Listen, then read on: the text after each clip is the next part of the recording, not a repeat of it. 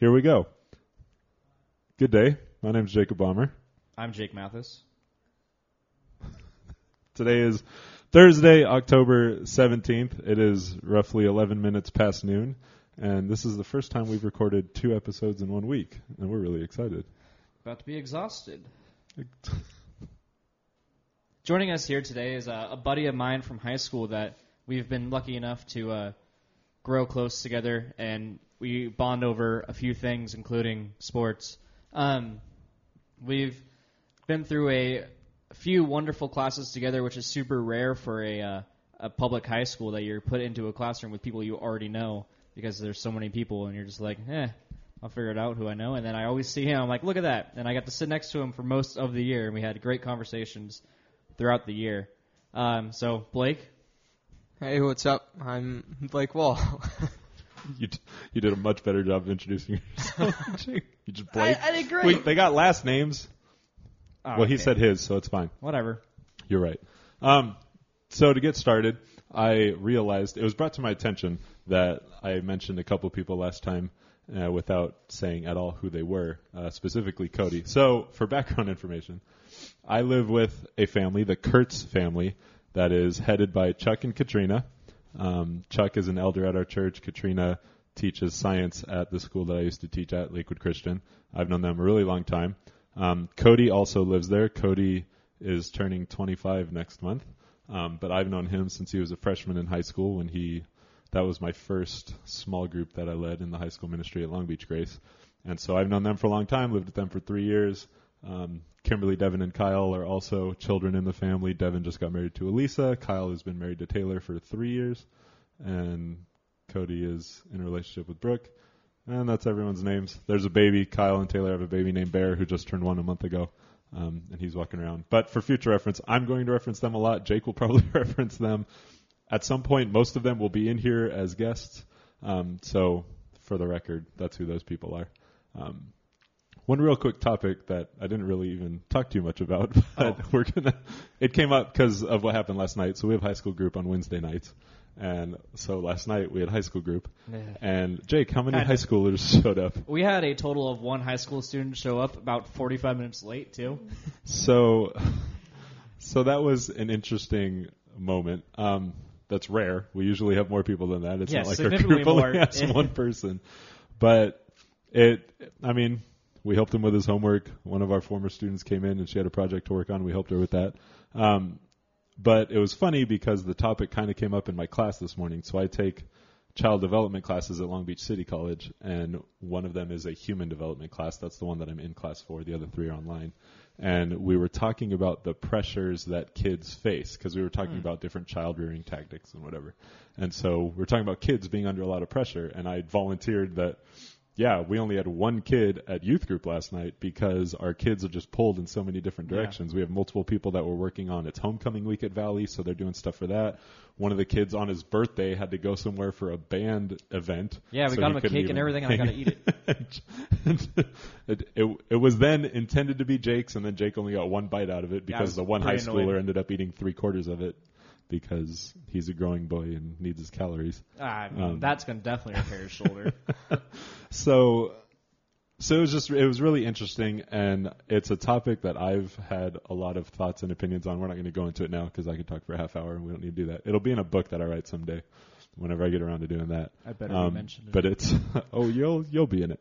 Um, it's just, and I don't know how the three of us can relate to it. I can't in terms of being busy. You guys can talk on it if you want, but like I never felt overworked. I never felt like I never had time for stuff. I never. I when I was in middle school and high school, I literally just I would hang out with my friends for an hour or two after school, and then I'd go home. I'd hang out, eat, and watch TV and do my homework, and that was it. But that's because I wasn't involved in anything. The one sport that I played only took up an hour or two after school every day, and then that was fine. I wasn't going to church or part of any youth group. I wasn't part of any extracurricular activities. So for me, life was super easy. So I look at all of our kids that are super busy all the time and just never have any free time because they're always doing all this other stuff or always have so much homework. And I'm like, I don't relate to that. Yeah, for me, um, no. Uh, so like my high school, I ran trackle for years. So like I was after school until almost 5:30, 6 o'clock every day. So like from 2:45 to 6:30, I'd have practice almost. Either that, or I'd be sitting around after practice, or we'd go to a pasta party where we'd just carb up the night before a meet, and we would just be with people the entire time. Like, so I barely had time for homework, so I stressed out about that a lot, and I just didn't do it. Um, didn't do the homework. Sorry. uh, so like that, like I understand kind of how the stressful things like that, and then I have one of the most stressful things in the world, which is like Green Oak Ranch when I'm in charge of ten screaming children, and for one week out of the year. it is the most stressful time of the year. You will understand it if you had to watch ten screaming children 24 hours a day. 24 hours, you watch them while everyone's asleep. And I mean, during, if and they during were to your wake break up- times, I mean, I was on a phone with people if I had to be. And also, when they were sleeping, if they had to wake up to pee, they would wake me up, and I'd say, "Just go by yourself. You don't need to wake me up. You're old enough." Did you have like a stressful, like time in high school with like time management? I guess like with like academics, I didn't take school itself seriously enough for sure. I realize that now. Um, I was I was in choir, show choir. Um, like you said, Jake and I went to the same high school, and La Salle has a like nationally famous show. Like all yeah, that stuff it's, is it's super insane. good. One out of five kids at the school is in show choir It's there. insane. Um, so I was I was busy with that. I've that. probably seen you perform once or twice and didn't know. Yeah, probably. We graduated the same year, Yeah. so. But yeah, I didn't take school seriously. I was I was more concerned about hanging out with my buddies or with the girl I was dating at the time. So I I wasn't too stressed out. I regret it a little bit now. I wish I stressed myself out a little bit more. Wish you put more on your shoulders. Oh well, well, there we are. So, if you're a parent listening to this, I don't Hi, know, Mom. Don't stress, try not to stress your kids out. Don't make them do everything all the time. Let them have some free time. Kids need playtime from the age of kindergarten up through being a senior in high school. Like, Um, and continue, Mom. Please don't make me do the Leafs again. Jake's part-time gardener for his house, and this is the season where a million leaves fall every day, and he is tasked. Yeah, I forgot why I hate fall, and then it reminded me when I started seeing leaves slowly fall from my window. I'm like, wow, I'm the one who has to clean that up. we don't have a leaf blower. We don't have anything. I have this old janky rank that rank rake rake. There we go. Yep. That splinters and blisters my hands allure. But you're okay now. I mean, I got a little red mark, but yeah. That's fine. All right, moving on. We're going to talk some football a little bit. You want to lead that discussion? Um, yeah, so beans it's a Thursday and nothing really has been played yet. Besides the Nationals qualifying for the World Series, and I'm very excited about that. that is Oh all. yeah, I forgot all about that. Because once oh the Angels As, got a new as man- Blake wait, shakes his head the Angels got a new disapprovingly. manager. They did. I am also very excited about that. I had a couple of people be like, "How do you feel about this?" I said, "I feel great because he was next in line for Scioscia for a long time, but Scioscia wasn't going anywhere. So, so he was like, "All right, I'm out," and he led Tampa Bay to the World Series, and then he took the Cubs to the World Series and won it with them. Yeah, I feel so, very comfortable with him. I'm pretty happy about having. him He back. also spoke about one of my favorite players, and he spoke high praise against or with high praise for him, which a lot of people don't normally do. He's kind of like the most underrated player on our team, David Fletcher, and being able to hear him say potential All Star in his career and stuff like that, I just it felt fantastic to me that they were like they're finally recognizing like someone finally recognizes how good this young player is. So why did you shake your head at the mention Oh, of the Nationals? I'm just a very disappointed Dodgers fan sitting here. we need to stop bringing Dodgers fans in here. They're very. What are we doing? We're I- Angels fans. We host the show. We Well, keep you wanna- bringing you Dodgers want people in here. I don't like. I mean, I guess. Anyway, so that's our baseball. On to football. So yeah, we're gonna go through. Um, I'll I'll say who's playing this week, what teams are playing, and then we're gonna go and choose who, um, who we think our winners would be. Right? Sure, just the winner straight up. Yeah. So starting tonight, we have Kansas City at Denver.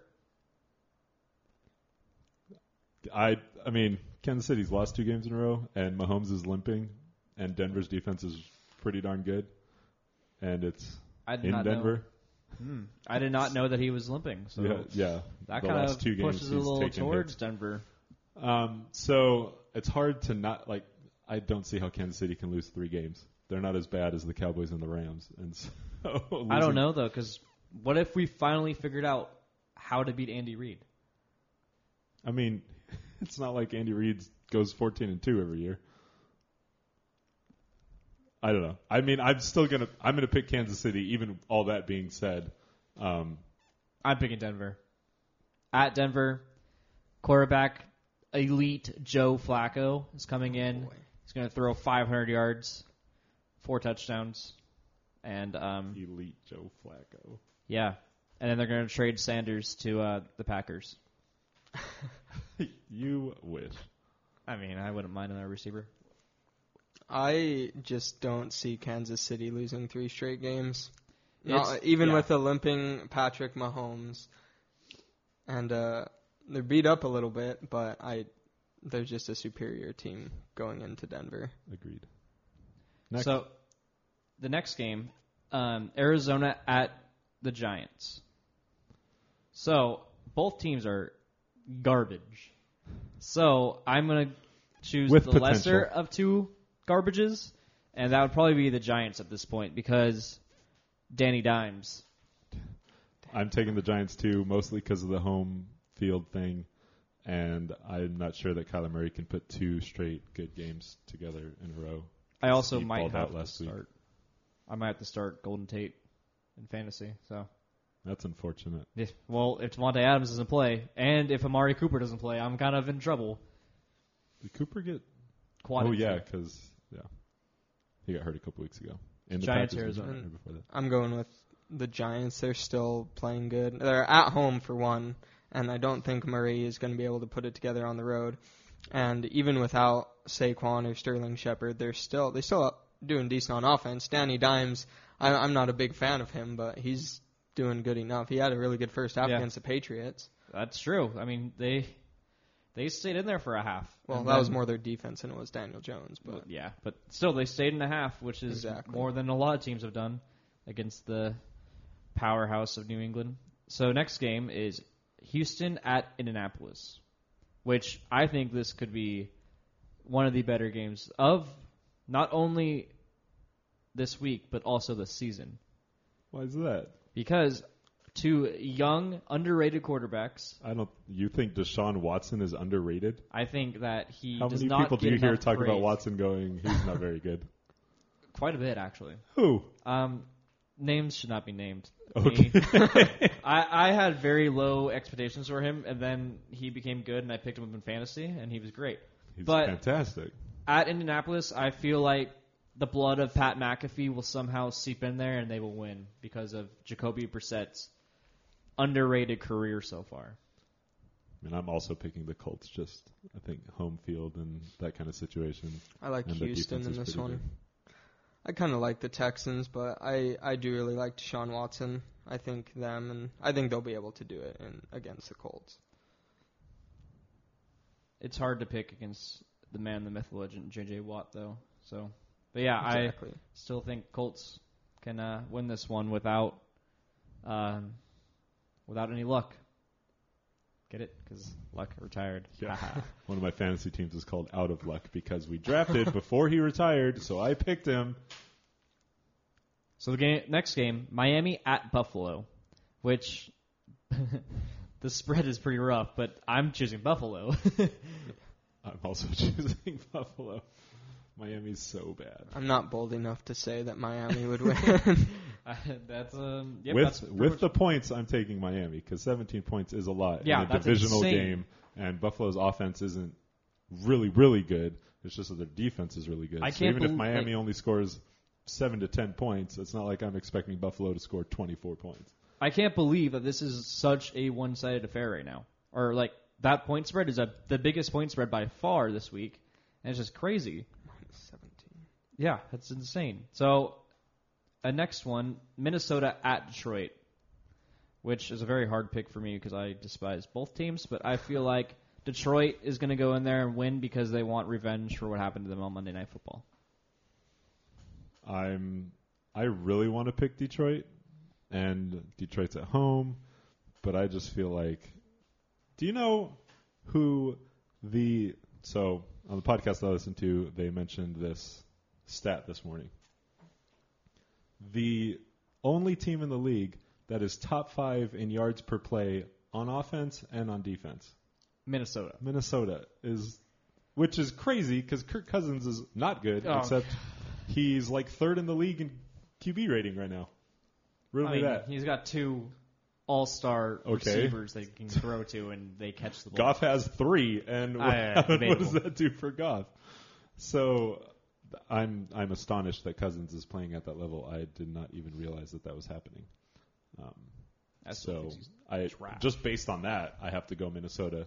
Though, are you guys aware of like what Detroit has done this year? Like No. how their schedule has played out. So they're two two and one. They should have beat Green Bay. Nah. They should have beat Green Bay, so that's they should be three one and one.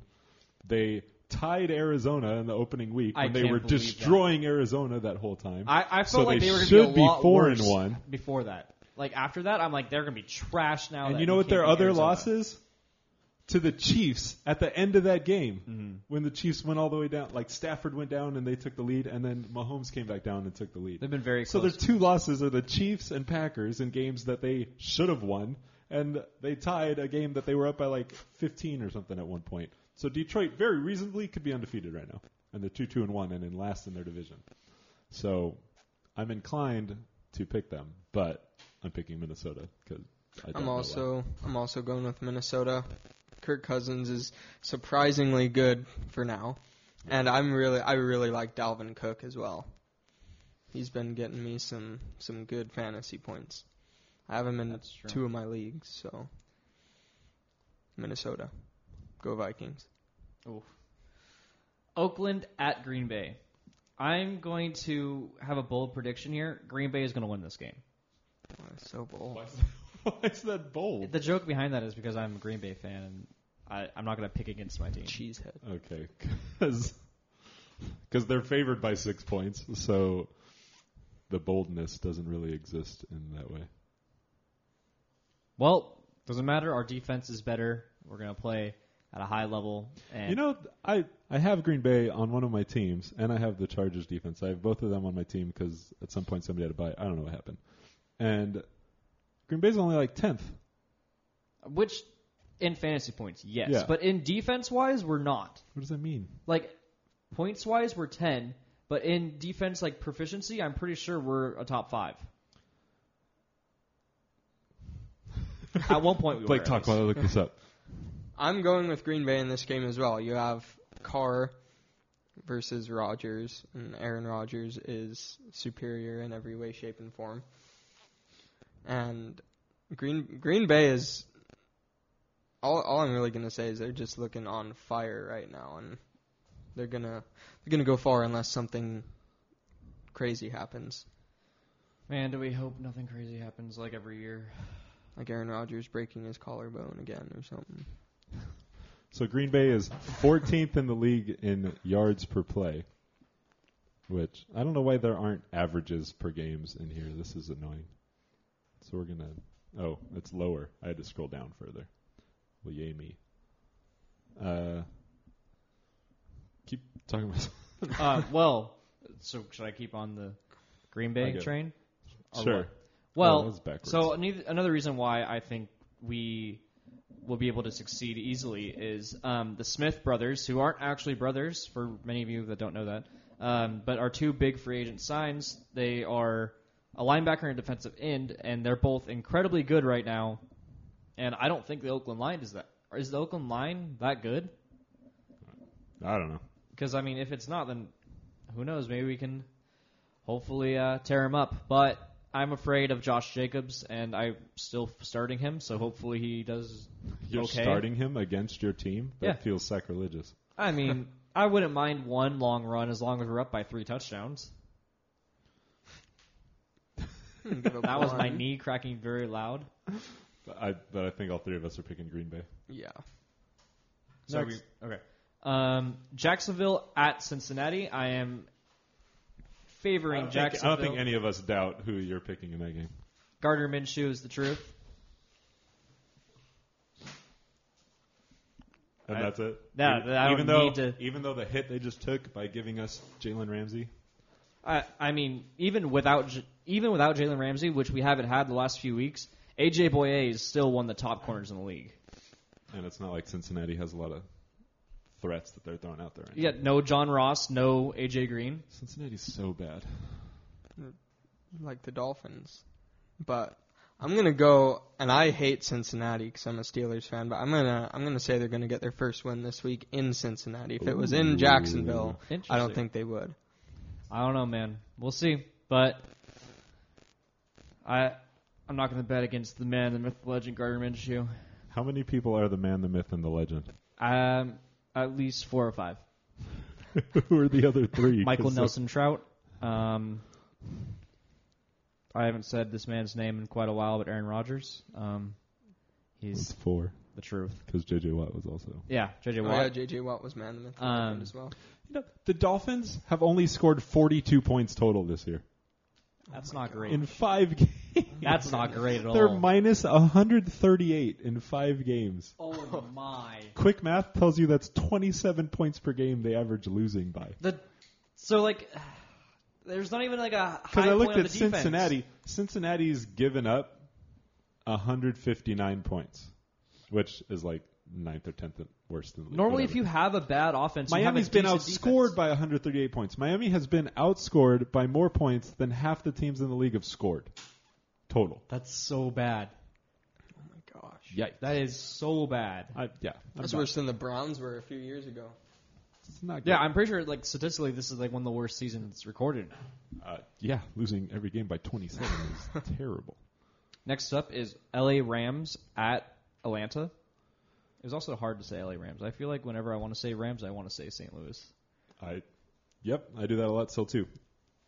I'm picking the Rams. I don't think we're gonna lose four games in a row, and Atlanta's pretty bad too. So Atlanta. I, think we get it together. Rams are my side team. I'm going with them. I the the Jalen Ramsey trade is an interesting one. They gave up so much for him. I But he's gonna he's gonna Marcus Peters always gets burned. Well, he's gone. So and he's good. gone now, and you have Ramsey instead of him. That's an instant upgrade.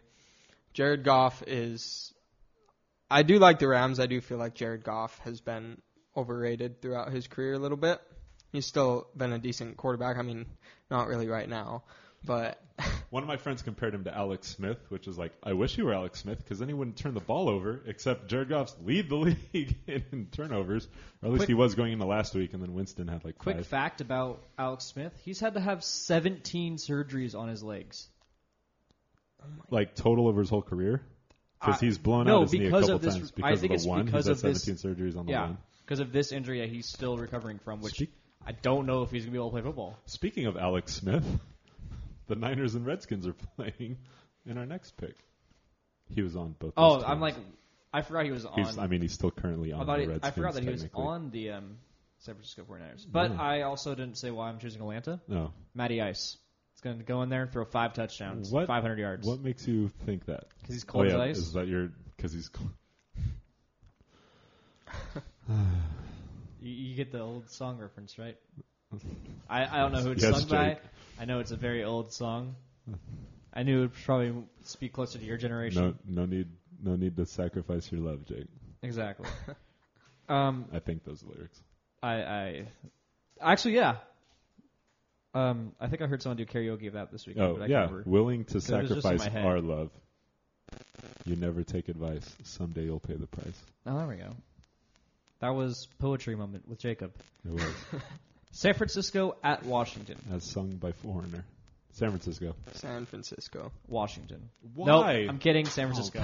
I was about to say I Washington's- wanted. Jimmy G right now. Washington has only beaten Miami. yeah. Um. The 49ers defense to me is also extremely good, and I feel like their young guns are just better than Washington's anything. I don't think Washington's going to be able to. I mean, Washington will probably put up a touchdown or two, but They're like one bright spot is McLaurin. yeah, McLaurin's actually pretty good. I about it. wish I would have drafted him in fantasy, but no one knew about him. The rest is darkness. Yeah, literally. There's, I mean, Adrian Peterson has some highlight every once in a while, but like, he's a shadow of what he once was. He's Their other old two running backs literally tear their ACLs or tweak their knees every single week. It's just sad, and I mean, maybe one day they'll figure something out and be as good as they were with um, that other guy, uh, RG3, R3 Jesus, or what was it? RG Threesis, Threes. There RG3. we go. Bobby Three Sticks. Yeah, I don't like that one as much. I love that one. Bobby Three Bobby Three Sticks is so good. Next game, LA Chargers at Tennessee. This is a very hard game to pick because both of them are not playing well. But I am going to say at Tennessee. Sorry, Ian. Um, only because I want Ryan Tannehill to go out there and just throw. He's not. He's Nope. not- There's nothing in Ryan Tannehill's history that would tell you that he's going to go do anything. I am writing history right now. Then he will go out there and he will tear it up. And Derrick Henry is a monster. I mean, that may be true, but And you look at how Philip Rivers is playing right now, especially in Sunday night's game against Pittsburgh. There was one of his first throws of the night. His lateral to Melvin Gordon it goes right over his head. Oh. Devin Bush picks it. He did not play good, and so I think hasn't been. I think go Ryan Tannehill, 500 yards. There we go. so yeah, also with Philip Rivers, I think his 11 kids are catching up to him. It's not 11, is it? It's nine. it's I'm pretty sure it's a nine. His kids are catching up to him. I think his he's just slowing down. He's aging too fast for um, anything else, and they don't have a backup that's going to be good enough for him right now. So it's we'll see where um, the future takes the L.A. Chargers. Have you seen the the video of um, Philip Rivers talking trash? Oh, it's the best. Yeah, I mean, no, he's a great trash talker, but he's Talks not, like he's a 60 year old man. yes, but he's hilarious. But he can't throw the football right now, and I feel like he will eventually be able to. Haley, Caroline, Grace, Gunnar, Sarah, Peter, Rebecca, Claire, and another baby. Those Most of those are female. kids. Yeah, That's a good ratio. two two boys. Oh wow, he needs to step up if he wants to carry the Rivers name to uh, fame like that. Hopefully, they get another quarterback in the family. Gunnar Rivers is a cool name too, though. It is. I'm. I hope his for middle that. name is like I'm not gonna dive that. Gunnar deep. River. It was enough to get those names. Yeah, it was pretty hard. I'm sorry. Um, Want me to name all the Cromartie children? no, that will take us. that will take us a 30 minute segment. It would. Um, Baltimore at Seattle, which I think is going to be a great game as well. I hope it's televised. Um, but oh, I will be Define driving. televised. I will be driving home from the desert, so I won't be able to watch it. So never mind. Um, There are ways.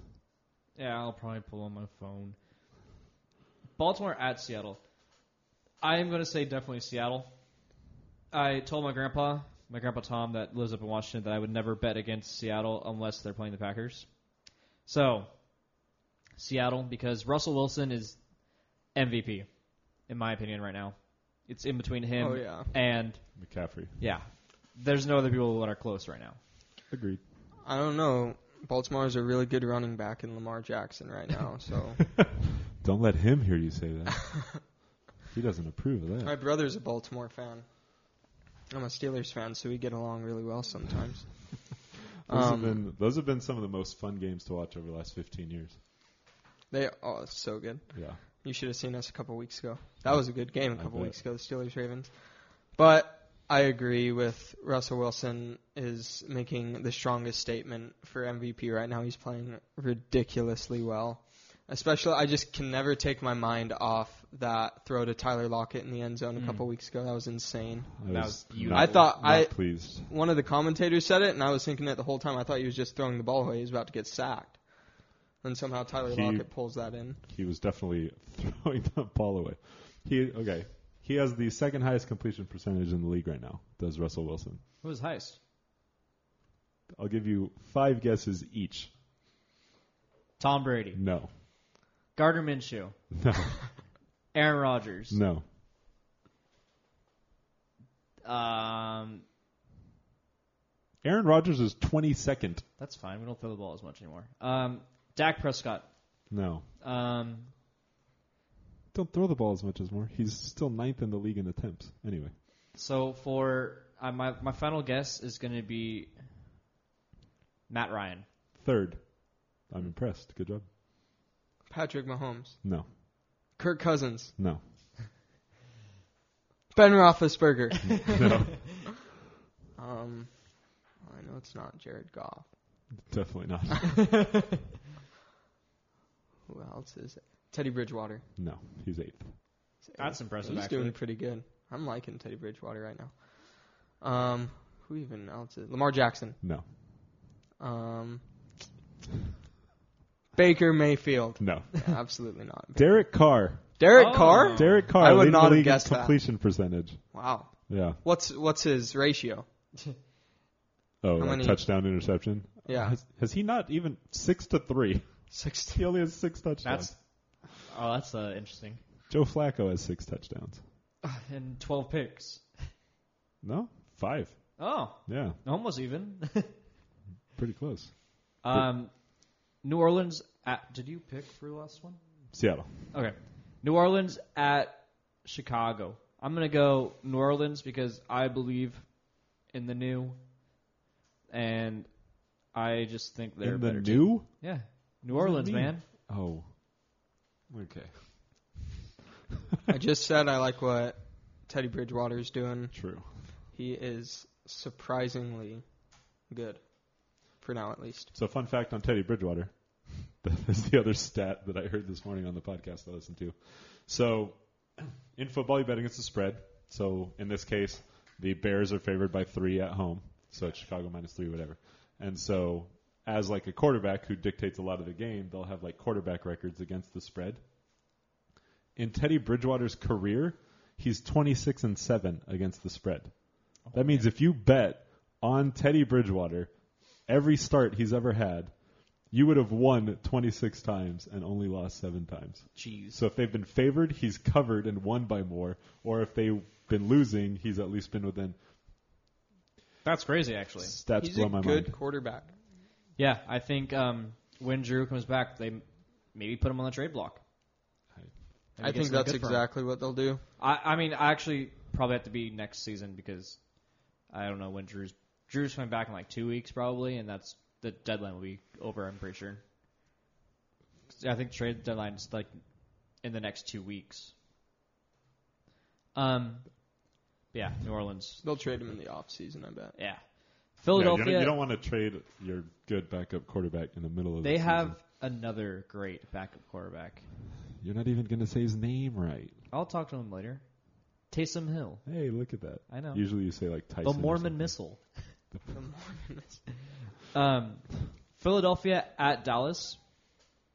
I am hammering Philadelphia because Dallas is not good. I don't. You don't believe in the boys? I've never believed in the boys. I don't believe in the boys either. I definitely have the Eagles winning this one. But like, they're still good. It's debatable. Like That's Dak why they've lost the last three games. Okay, Dak Prescott is a good quarterback. Ezekiel Eh, Elliott debatable. is an elite running back. I agree with that one. Their defense is good. ah, there's Their. They're as good offensive as line- Green Bay's. Their offensive line is injured and still overrated. I mean, I'm picking Philadelphia, but I'm not, I'm not confident in it. So I think it'll be. I think it'll be a pretty good game. Is that the It's in Sunday Dallas. night game? It is. That's terrible. Get a better Sunday It's night game. literally Dallas brings in the biggest ratings of any Sadly, team in the country. let's put something good on TV though. Let's put Seattle and um, Baltimore. Here's for, the thing about television: they make money. Nobody outside of Seattle or Baltimore cares I about do. Seattle and Baltimore. I Baltimore. want a good game. Like, man, Define okay. What makes a good game? high scoring, good plays by either side of the ball, and entertainment. Just So define good good announcers. scoring. Good scores above twenties for both teams. So you do I not want think a- that this game is going to be over? You don't think it's going to be like I think 24, it will, 21? but it's not going to be entertaining. What? Which one of these quarterbacks is the star entertaining kind of person? Both of them are actually good playmaking quarterbacks. Carson Wentz Wentz was no a league soul. MVP candidate a couple years ago. And then he until got hurt. we and broke then he him. just, Yeah, and then he just didn't exist anymore. He came back and had a great season the next season They got too, rid of the and wrong then got hurt quarterback. again. They should have had. They should have oh, kept and Foles. it- that's why Foles is the starting quarterback right now. no, because the man, the myth, legend, Gardner Minshew. So if he can't even beat out a rookie, He is broken though. wow.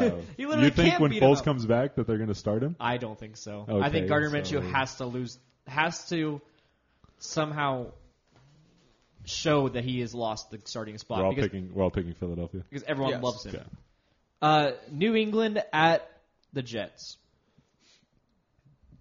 I'm picking the Jets. To win. Yes. Why? Man, I watched the last game. I watched the highlights of the last game they played.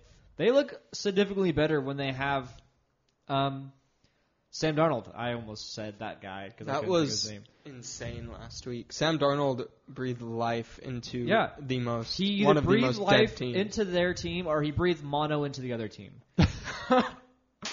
I I actually would be I'm not bold enough to Okay. choose the Jets because they don't know how to use Le'Veon Bell. Do we think Cleveland's a good team? I think they have the potential to be a good team. I don't The think they Jets have lost the to Cleveland coaching. twenty-three to three. I don't think. They, well, Do we think without Philadelphia Sam is a good team? Mister Philadelphia is unentertaining. I don't think whatever. Philadelphia is a good team. They lost to Philadelphia thirty-one to six. without Do you think A Sam Darnold is that They- good? who is the quarterback they had to use? Luke, Falk, who then they Who? They what got rid of. significant thing has Luke Falk ever their done in backup his life? quarterback, the Jets' backup quarterback now, his last name is Fails. Because that's. Oh man, that's pretty rough. Oh god. I think if Where's the his Jets knew how to use At least it Le'Veon Bell was. better, Oh, that's they injury. they could win. But you can you can just see Le'Veon Bell. They're Pittsburgh had it figured out how to use him. I'm still angry about that, I mean, he didn't like him. but well, clearly, neither did Antonio Brown. That's a whole other conversation on it's its actually going to happen right now because we're done. Oh, actually, no. We'll get. You're right. What- so you deal? pick the Jets. We both pick Oh, New England. yes. Yes. And then so. What other Tom things Brady's we the wanna goat. Uh, I mean, you both kind of made bold predictions already. Mister Matty Ice throwing five for? Oh touchdowns. yeah, and 500 hundred yards. percent. He's What even was my bold prediction? Oh, Cincinnati. No, wait, was that it? I don't even remember. You did say you picked Cincinnati to win. is this week Uh, six yeah, I or did week? pick Cincinnati. This is week seven. This week seven. what? Okay. What's the Packers' record? Don't you know? Who's- um, Who's Pitts- on their bye week this week besides Pittsburgh? uh, Cleveland. Cleveland, because yeah, I don't Carolina. have Nick Chubb. yeah, Cleveland, Carolina, because they're Carolina. flying back from um, England. England. I was gonna say Canada. Oh, so Tampa Bay then too. Oh, eh, that's whatever. Not gonna miss them. Um, so I have a few fantastic um, facts about, or not facts. I have a few fantastic things to talk about with Gardner Minshew. So welcome to the Minshew Minute. Hopefully soon to be sponsored. Yes. Gardner Minshew is tied for first place in his Dynasty Fantasy Football League after redrafting his entire team named Trust the Process. No one picked Minshew in that league, and he's still a free agent. Jack's quarterback took Kyler Murray. That's the first thing. And the second thing, from the first five weeks of the season, he was the rookie of the week. There's, or like he was a rookie week every single week for the first five weeks. Really? Yeah. Wow. I didn't know that. Week one, Gardner Minshew. Week two, Chase Win Winwatch Winovich. Winovich. Winovich. He's a kicker. I'm pretty sure, right? Pretty sure it's Winovich. I think he's a kicker. Uh, and Gardner Minshew, week three, week four, for Pepsi's NFL Rookie of the Week. Oh, screw Pepsi. Well, I, Coke, They're- baby. they're a sponsor. I gotta not a sponsor for us. Uh, if they want to, Pepsi. Um, please. Winovich uh, is a defensive lineman Wow. for the for the. Oh, so it is rookies of the week, not offensive rookies of the week. I thought it was offensive rookies of the year, but Yeah. he's also still second in rookies of the uh, a rookie of the year, which he should be first. What is it? Okay. Right now, Daniel Jones is first, and I don't get why. Oh my goodness. So overrated. Daniel I mean, it's Jones. not bad. He's uh, he did better than I expected. Uh, who's bad? Who I didn't expect to be bad was uh, Dwayne Huskins.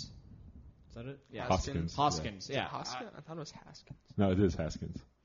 So I was right. It, no, you said Huskins. Yeah, I just know. Haskins. Dwayne Yeah. Haskins. Dwayne Haskins. I, I Man knew met he the legend. bad.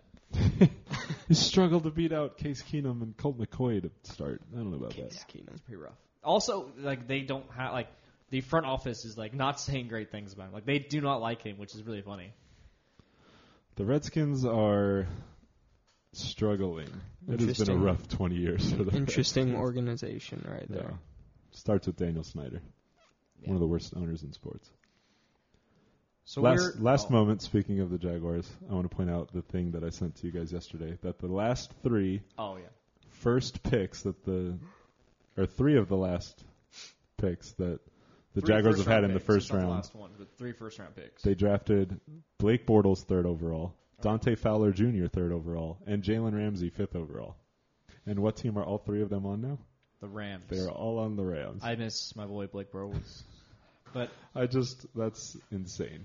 Not that Bortles is going to do anything for us. he but should. Fowler definitely helped us out last season when we got him, and Ramsey is definitely going to help us out this year. There was a video I saw on Twitter, and it was a guy talking about how on like a fourth and one, how instead of putting it in the hands of Goff, who is not playing super great, they should put it in the hands of one of the best, statistically best rushers in the NFL for quarterbacks, Blake Bortles. He does have the highest yards per carry average ever, I think. I think that they Wow. should just give him the ball. I think Put him in at running back. put it no, I, they should put him in and play him like Tyson Hill or Taysom Hill gets played. There See? it is. There's Every the t- Tyson I Hill. okay. Taysom is a different name. I I, get understand. confused. Um, That sound and like Tyson, I Geronimo. always think about it because the chicken strips. Mike Tyson. Him too, The first thing you think of with Tyson is the chicken strips. dude. My f- Ahead freezer of right, Iron my Mike freezer right Tyson? now has three different types of their chicken strips. Popcorn chicken. I there's guess a if nice, you're like- interacting with Tyson chicken strips every day, that would. I made hot dogs today. I was influence pretty your- proud of myself. No, I had chicken strips last night. Did you put the hot dogs in the microwave or did you boil No, them in I'm not a water? savage. I boiled them. I mean, it depends how much time you have. I I'm not a huge fan of microwave other than microwave mac, mac and cheese because I just feel like whenever I'm eating microwave, I'm eating slightly radiated things. when do you microwave mac and cheese? like little like the little Easy Mac things. yeah I've never made them. They're those. delicious. yeah. And then there's other ones where I eat and it's um When I eat mac and cheese, I also cook a hot dog and I chop the hot dog up and put it in the mac and cheese. nah, I don't like that. I Next do- on. As long as you're not putting ketchup in your mac and cheese. I don't cheese. do that. we Jake have a friend. Jake would pass out. I I hate ketchup. We have a friend who's obsessed with ketchup, and it aggravates me every time she uses ketchup. Just because she. Ugh. anyway, so Blake's here, and he has a team that he likes and wants to talk about probably. I like the Pittsburgh Steelers a lot. How did that start? The how did I become a fan? no, how did the Pittsburgh Steelers start? How did the Go Yes. back to the beginning of the Pittsburgh Steelers. Um, well, it was, I was like 13 or 14. It was the AFC Championship game between the Colts and the Steelers. It was right before they faced, I think it was 2011, right before they went up against the Packers and lost to them in the Super Bowl that year. Um, Go back, go. I wasn't super into football, or really sports, but this is kind of how it how I got into sports. Um, and I was my family was watching that game, which is kind of unusual. We don't get together to watch a football game, so maybe it was destiny. and I was watching it, and I had never really watched much football before. And I was like, all right, like if I'm gonna get into football, I need a team. So whoever wins this game, I'm going all in. And the Steelers won that game, so Which this is in 2011 I th- uh, that was a guess. It's- against the Colts. yeah, AFC Championship game. Well, they didn't play against the Colts before the Super Bowl against the Packers. okay, maybe it was I'm- before. I'm, that. researching. Anyway, so it came down to who won that game. You're gonna. Yeah, it came down to who team. won that game. I was like, all right, whoever wins this, and it was the That's in- Steelers. That's so. incredible. Have you been to a Steelers game? I haven't. Mm. I was sorely tempted to go to the the game the other night. The problem with that stadium is it's so expensive right now. It's expensive and tiny. Yeah. Did you? Did I think I sent you something about how it was like that was not an away game for Pittsburgh. Yeah, no, That was a home showed game. up and well, also Chargers um, whoever chooses your music needs to be fired because they played. Oh played yeah, they played the they Steelers played fight Renegade. song. They played. I I told you about that. That's what I was telling you about. I, I can't believe that. Like why would you do that? Ma- they were so mad. You sh- I think it was Melvin That's Gordon really at the bad. end of the game was pissed is about really that. bad. Go Steelers. That every every game in LA over the last three years has been a home t- game for the other team, Hopefully I'll as be long at as it's not like against Miami or Atlanta or something. Like I went to we went to the Packers game. There and was was a a Packers lot of home Packers game. fans. I went to the Vikings game and it was a Vikings home game. That's Everyone was surprising, chanting actually. the skull chant. I don't like that. My friend went to the Niners game this week against the Rams and he was like, "Yeah, there's a lot of Niners fans here." I was like, They "Dang win. it, come on!" I'm so mad. My friend Raymond. I was just mad when the Chargers moved to LA. Yeah. Should have stayed. I'm pretty in the sure city. the city offered to build them a new stadium too if they stayed Just they In want San Diego. in San Well, they Diego. they want something big. Um, I heard a thing where the NFL offered to move them to um St. Louis. The Chargers. Yeah, and I'm like, that's that'd be very interesting.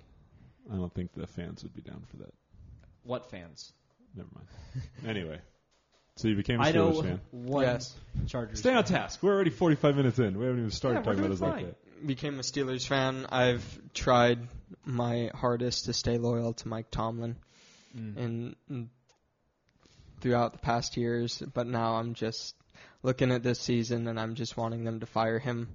He, you have Antonio Brown, Le'Veon Bell, Ben Roethlisberger, and you don't even go to a Super Bowl.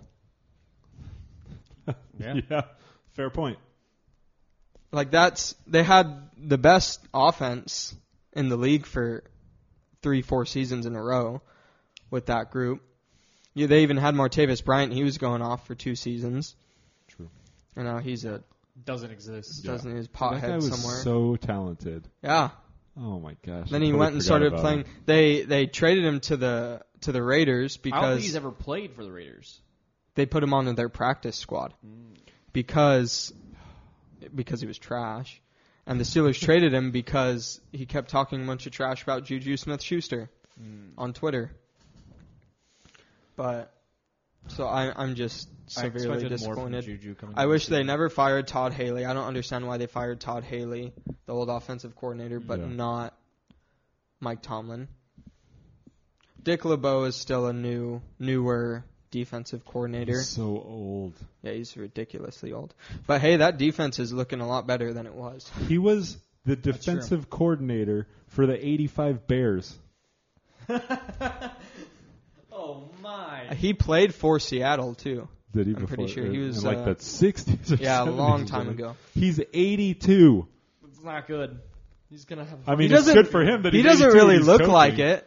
I wouldn't Um, have guessed he was 82. Yeah, he is up there. but I I I'm liking what he's doing. The like the Pittsburgh He defense the- is His playing career started in 1959. oh my goodness! That's mercy, 60 years dude. ago. No, he it made isn't. three Pro Bowls. He was a defensive back. How, how long is that? Sixty years. Are you going to talk into the mic so they can hear you? That's sixty years. It- yeah, 60 years. I did the math exactly. right. You did. Good job. Anyway, yeah, he's old, but he knows how to run a defense. exactly the He- Steelers are second in takeaways This season, this season. They have the second most interceptions, and they have uh, quite a few fumbles as well. The only team beating them in takeaways is New England. Yeah. New England. New England's the Steelers have like seven interceptions, and then New England has like fourteen. New England has more has more defensive and special teams touchdowns than they've allowed offenses to score against them. That's ridiculous. Yeah, they're At least going into this last week. Bill was true. Belichick is insane. Man. it hurts. Oh, the new Pokemon event just started. Okay, you're supposed to be focused Sorry. on. Sorry, I got a notification on Twitter. I checked to make sure it's not sports, and then I'm like, oh, it's Pokemon, even better. Um, so- Pokemon even better than sports. this is a sports podcast, not a Pokemon podcast, so by law, I have to say it. sports. Oh Um, my! Are you aligned to any of the other Pittsburgh teams, like the Penguins or the Pirates? I'm not. Good. It was literally because of that one game they won. and I've been all in ever since. What is If- your The rest of the way, I'm a I'm a Los Angeles fan. I do like the Rams. I like the Dodgers, but Pittsburgh's just a out there choice. basketball, hockey? Bas- I like the Lakers. Hockey, I don't follow too much. Okay, then you're fine. You're allowed to stay.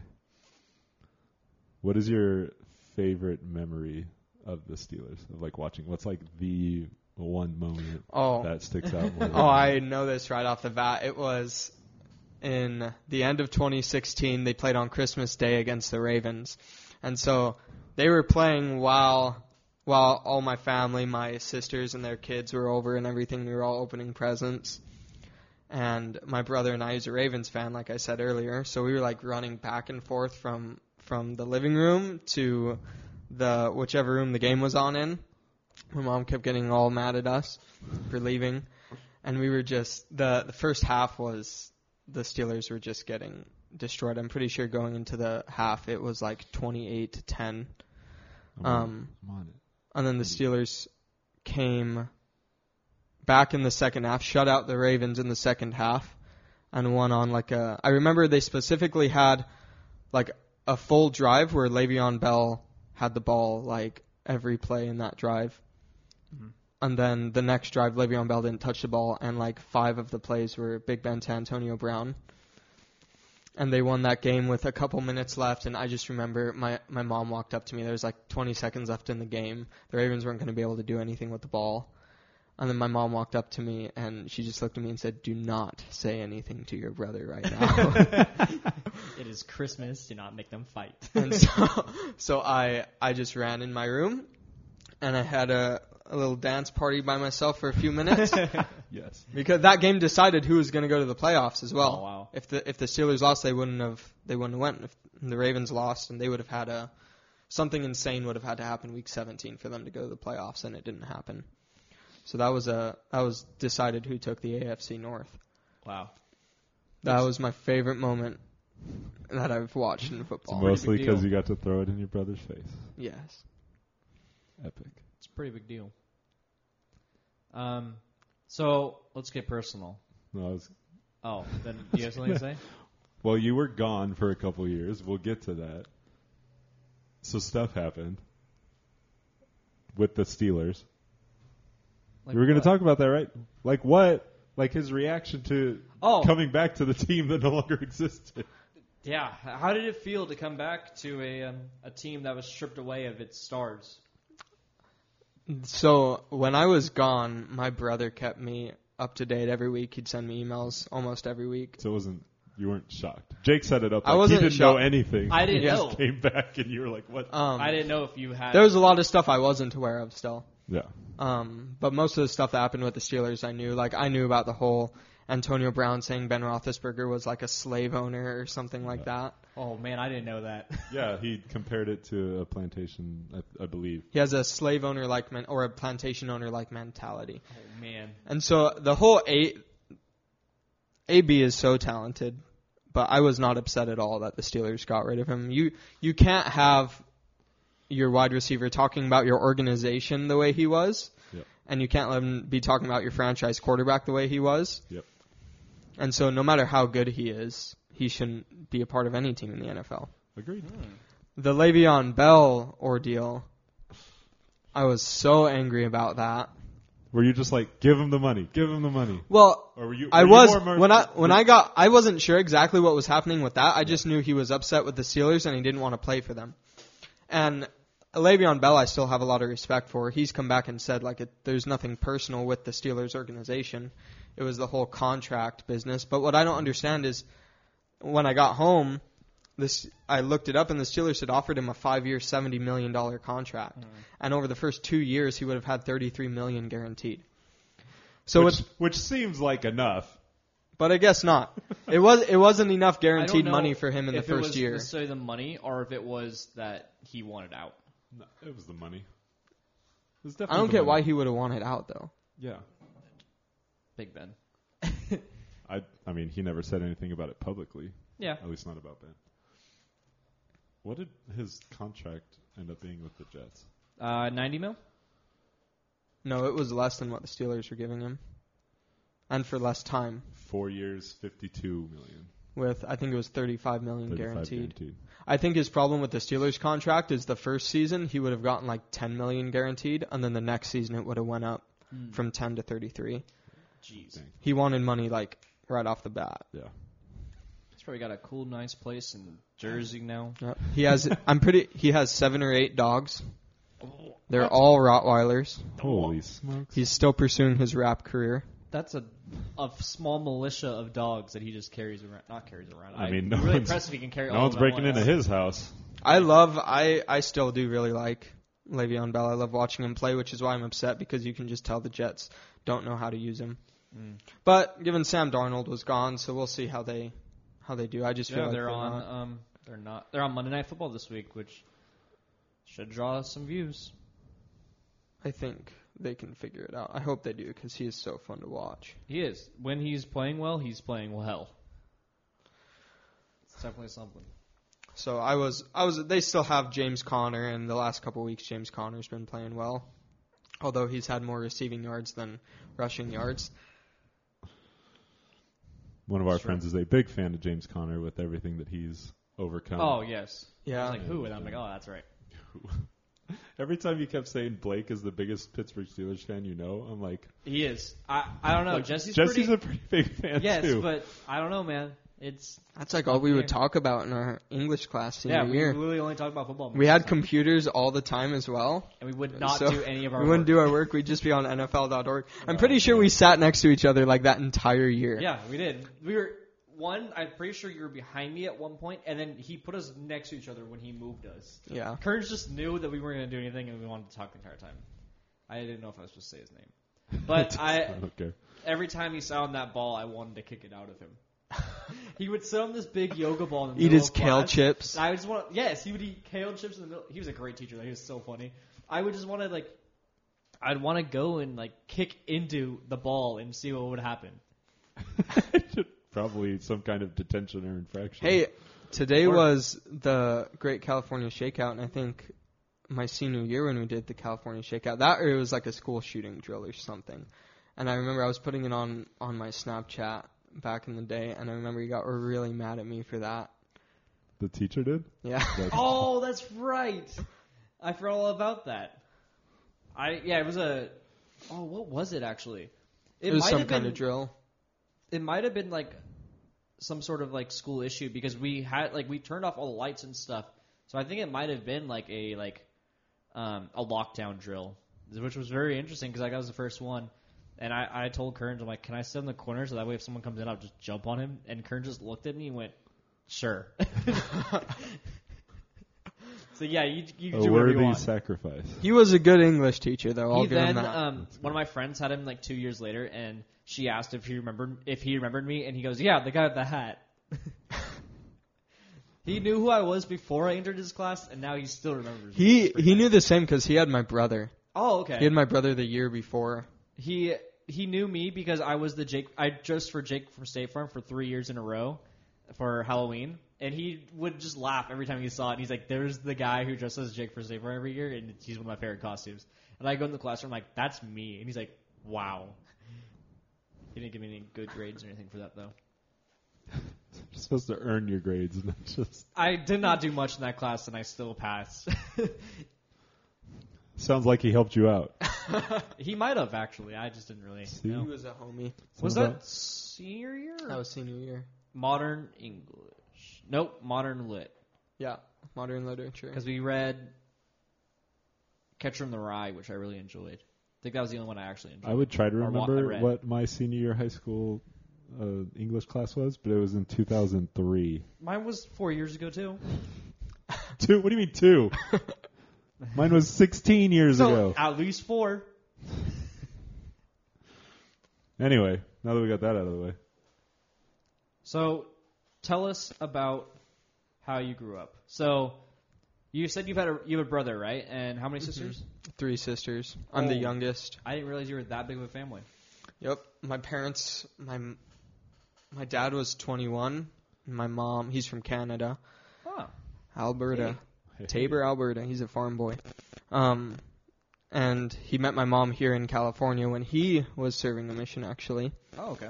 And then she went up to Calif- not to California, to Canada, like a f- few months after my dad had gotten home from his mission, and that's when they started dating. He was 21 when they got married. My mom was 19, Okay. long time ago, back in the Stone Age. um, and so yeah, there's Rebecca, Jody, Alyssa, then Jake, then me. All right. I didn't know you had. when did I- they end up here? Um, so my mom is from here, Yeah. and they actually tried living in Canada a little bit, um, and then my mom hated it. She Oh, bummer. she hated the cold. I still have a lot of family up there. We go and visit them every year, but um, they moved down here, and I I couldn't tell you exactly Before. when. None of my none of my sisters were raised in Canada, and my oldest sister's thirty five. Hmm. Okay. Were it, was she born there and then they moved, or everyone was born here? Everyone was born here. Okay. So because they're Canadian, do you have citizenship? Canadian citizenship because your parents are Canadian? Well, just my dad work? is Canadian. My mom Oh, I guess that's true. Does that work or no? You're just Um, I probably could get it. I don't know how Canada works exactly. But my They're I feel like Canada's pretty laid back. Like, oh yeah, sure. There you go. Just don't try and cross the border with stuff in your car. yeah, my two oldest sisters are married. Um, my sister Jody, she's the second oldest. She has four kids, Oh wow. two boys, two girls, Wow. and a beautiful golden retriever. The kids aren't beautiful, just the dog. yeah. Just the beautiful dog. And my other sister, the oldest, Rebecca, she has three daughters and two dogs, a boxer slash pit bull and a pit bull. That's a slash Those are pretty lab. dogs too. They are also beautiful. Brady and Trixie, So beautiful you've been dogs. you've been living uncle life for a long time. Oh yeah, since I was eight. Oh wow. My oldest niece is she turns 13 the beginning of next month. Dang. Well, what weirds me out is that in a few years, her and I will be in our 20s at the same time. Seven years. That that's crazy. I was trying to do the math in my head, but I, I, I'll be 29 when she's Yeah. 21. That's crazy. Yeah, I don't. My sister's not having kids anytime soon. Um, so education, you were you in the Los Al district your entire Yep. like growing up? So did you which middle school or not which which elementary and middle school did you? I went to Weaver Elementary. That's the one in I always Rossmoor. forget.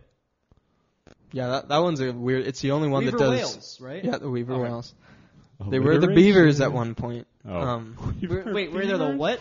the Beavers. The Weaver Beavers. That that was They need to before. change it back. That's fantastic. That was before I was even there when I was a kid. I Oh, I man. want to sign a petition. Uh, petition a petition to change them back to Weaver Beavers. That's a terrible idea. Yeah, that was like an odd one out. I think the district has eight elementary schools, and I- Weaver was the only one that did year round. Dang. Um, and then I've I always went been to curious about a year-round school yeah, that was all I knew, so I didn't really. because that's just like extended winter vacation, right? Yeah, you get four weeks winter, two And weeks then- spring. I think you get two weeks for um, Thanksgiving as well. But then you only get like a six or seven week summer break instead of like a three month summer break. I mean, by the time you get to week nine or ten of the summer, anyway, you're like, all right, I need, Not I need to see my Not not when you're not when you're ten. I that's I guess so. And then I went to Oak Middle School and I went to Los Alamitos High School. And now you're at. You said it earlier, see if you can get it. Well, I know where it is. I'm just trying to get you to answer. Uh, Golden West. Yeah, Golden West. And you're de- you're going for what degree? Um, I'm not entirely sure because I did just start. I hadn't done college before this year. Um, but I'm thinking psychology. College. Why Golden West as opposed to the other community or city colleges in the area? I don't know. That's that's really a good question, honestly. my like my brother goes there, and then the whole time I was gone, I'd get emails from my from my mom. She'd be like, "Yeah, when you're home and you go to Golden West, you'll do this." And Okay. I'm like, "All right, I guess I'm gonna go to It's Golden dictated West." beforehand. Or Thanks, did you, Mom. Did you grow Yeah. up in Los Al or Lakewood. Lakewood? Lakewood. So did you have to do anything to get into the Los Al schools? Because usually you either have to live in Nothing. Los Al. I or a did parent go has to out of work in district, but I went out of district, but I didn't really have to do anything special to be in the Los Al district. Probably because he started so young. And did you, all your siblings go through Los Al Yep. district? That's also probably why. All, That my- makes all, my- sense. I all just- my I know a siblings lot went to went to LAHS. Okay. Oh wow. I just know a lot of kids that like f- families kind of freak out about that because they like want their kids to go to Los Al, a bunch of them, and so they like put them in Los Al middle schools because they have to go to the Yeah. middle school in order to get Mm-hmm. to the high school. But usually you can't be in the middle school, you can't be in the system unless you either live in Los Al or a parent works in Los Al. I think the big thing was I, I think like Jake was saying, I went there f- from when I was young, yeah, so maybe it's not. and all my siblings were in the Los Al school district. yeah, that So maybe that your makes sense. s- like your like the first person to go there. I had to You're so far away two. from the microphone. I am trying to put my glasses on. Talk at the same.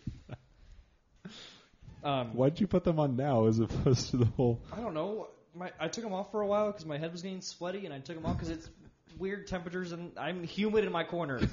See, that's what happens when it's set at 78. Can Why is it at 78? Because it's been on 74 the last two times we've recorded, and, And Jake has complained about shivering. I was yeah, I was like shivering my teeth. I'm like, I hope this isn't even cold. California I'm gonna, problems. I'm gonna go put it back down to 74. We'll see how I Oh, feel. man. you can All do that. Go Um, do it. So you are in college at Golden West. What is Yes. your goal after Golden West? Um, probably the most feasible one would be Long Beach State. Go beach. Um, maybe I'd go to BYU. Hmm. Um, I do have a lot of friends up there Yeah. in Utah. A lot of them left California. Some of them are from other parts of the United States that I met, that I served with when I was gone. Um, I was up there, up in Utah a couple weeks ago. Had some buddies.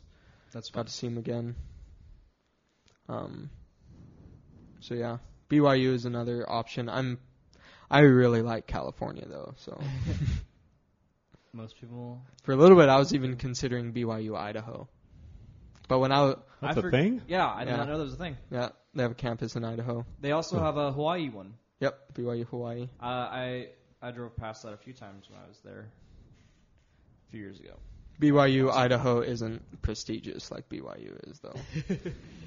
Most of the time, yeah. No one cares about Miami, Ohio. They care about Miami, Florida.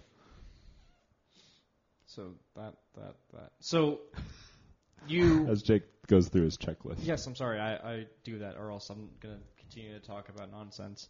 Um. So you're Mormon. yes, So correct. that started with your parents, correct? Or Yep. like, have they been growing up in the church all their lives, or yeah, my parents both grew up members of the church. So then you came along, and did you guys make your choice to be Mormon, or did you?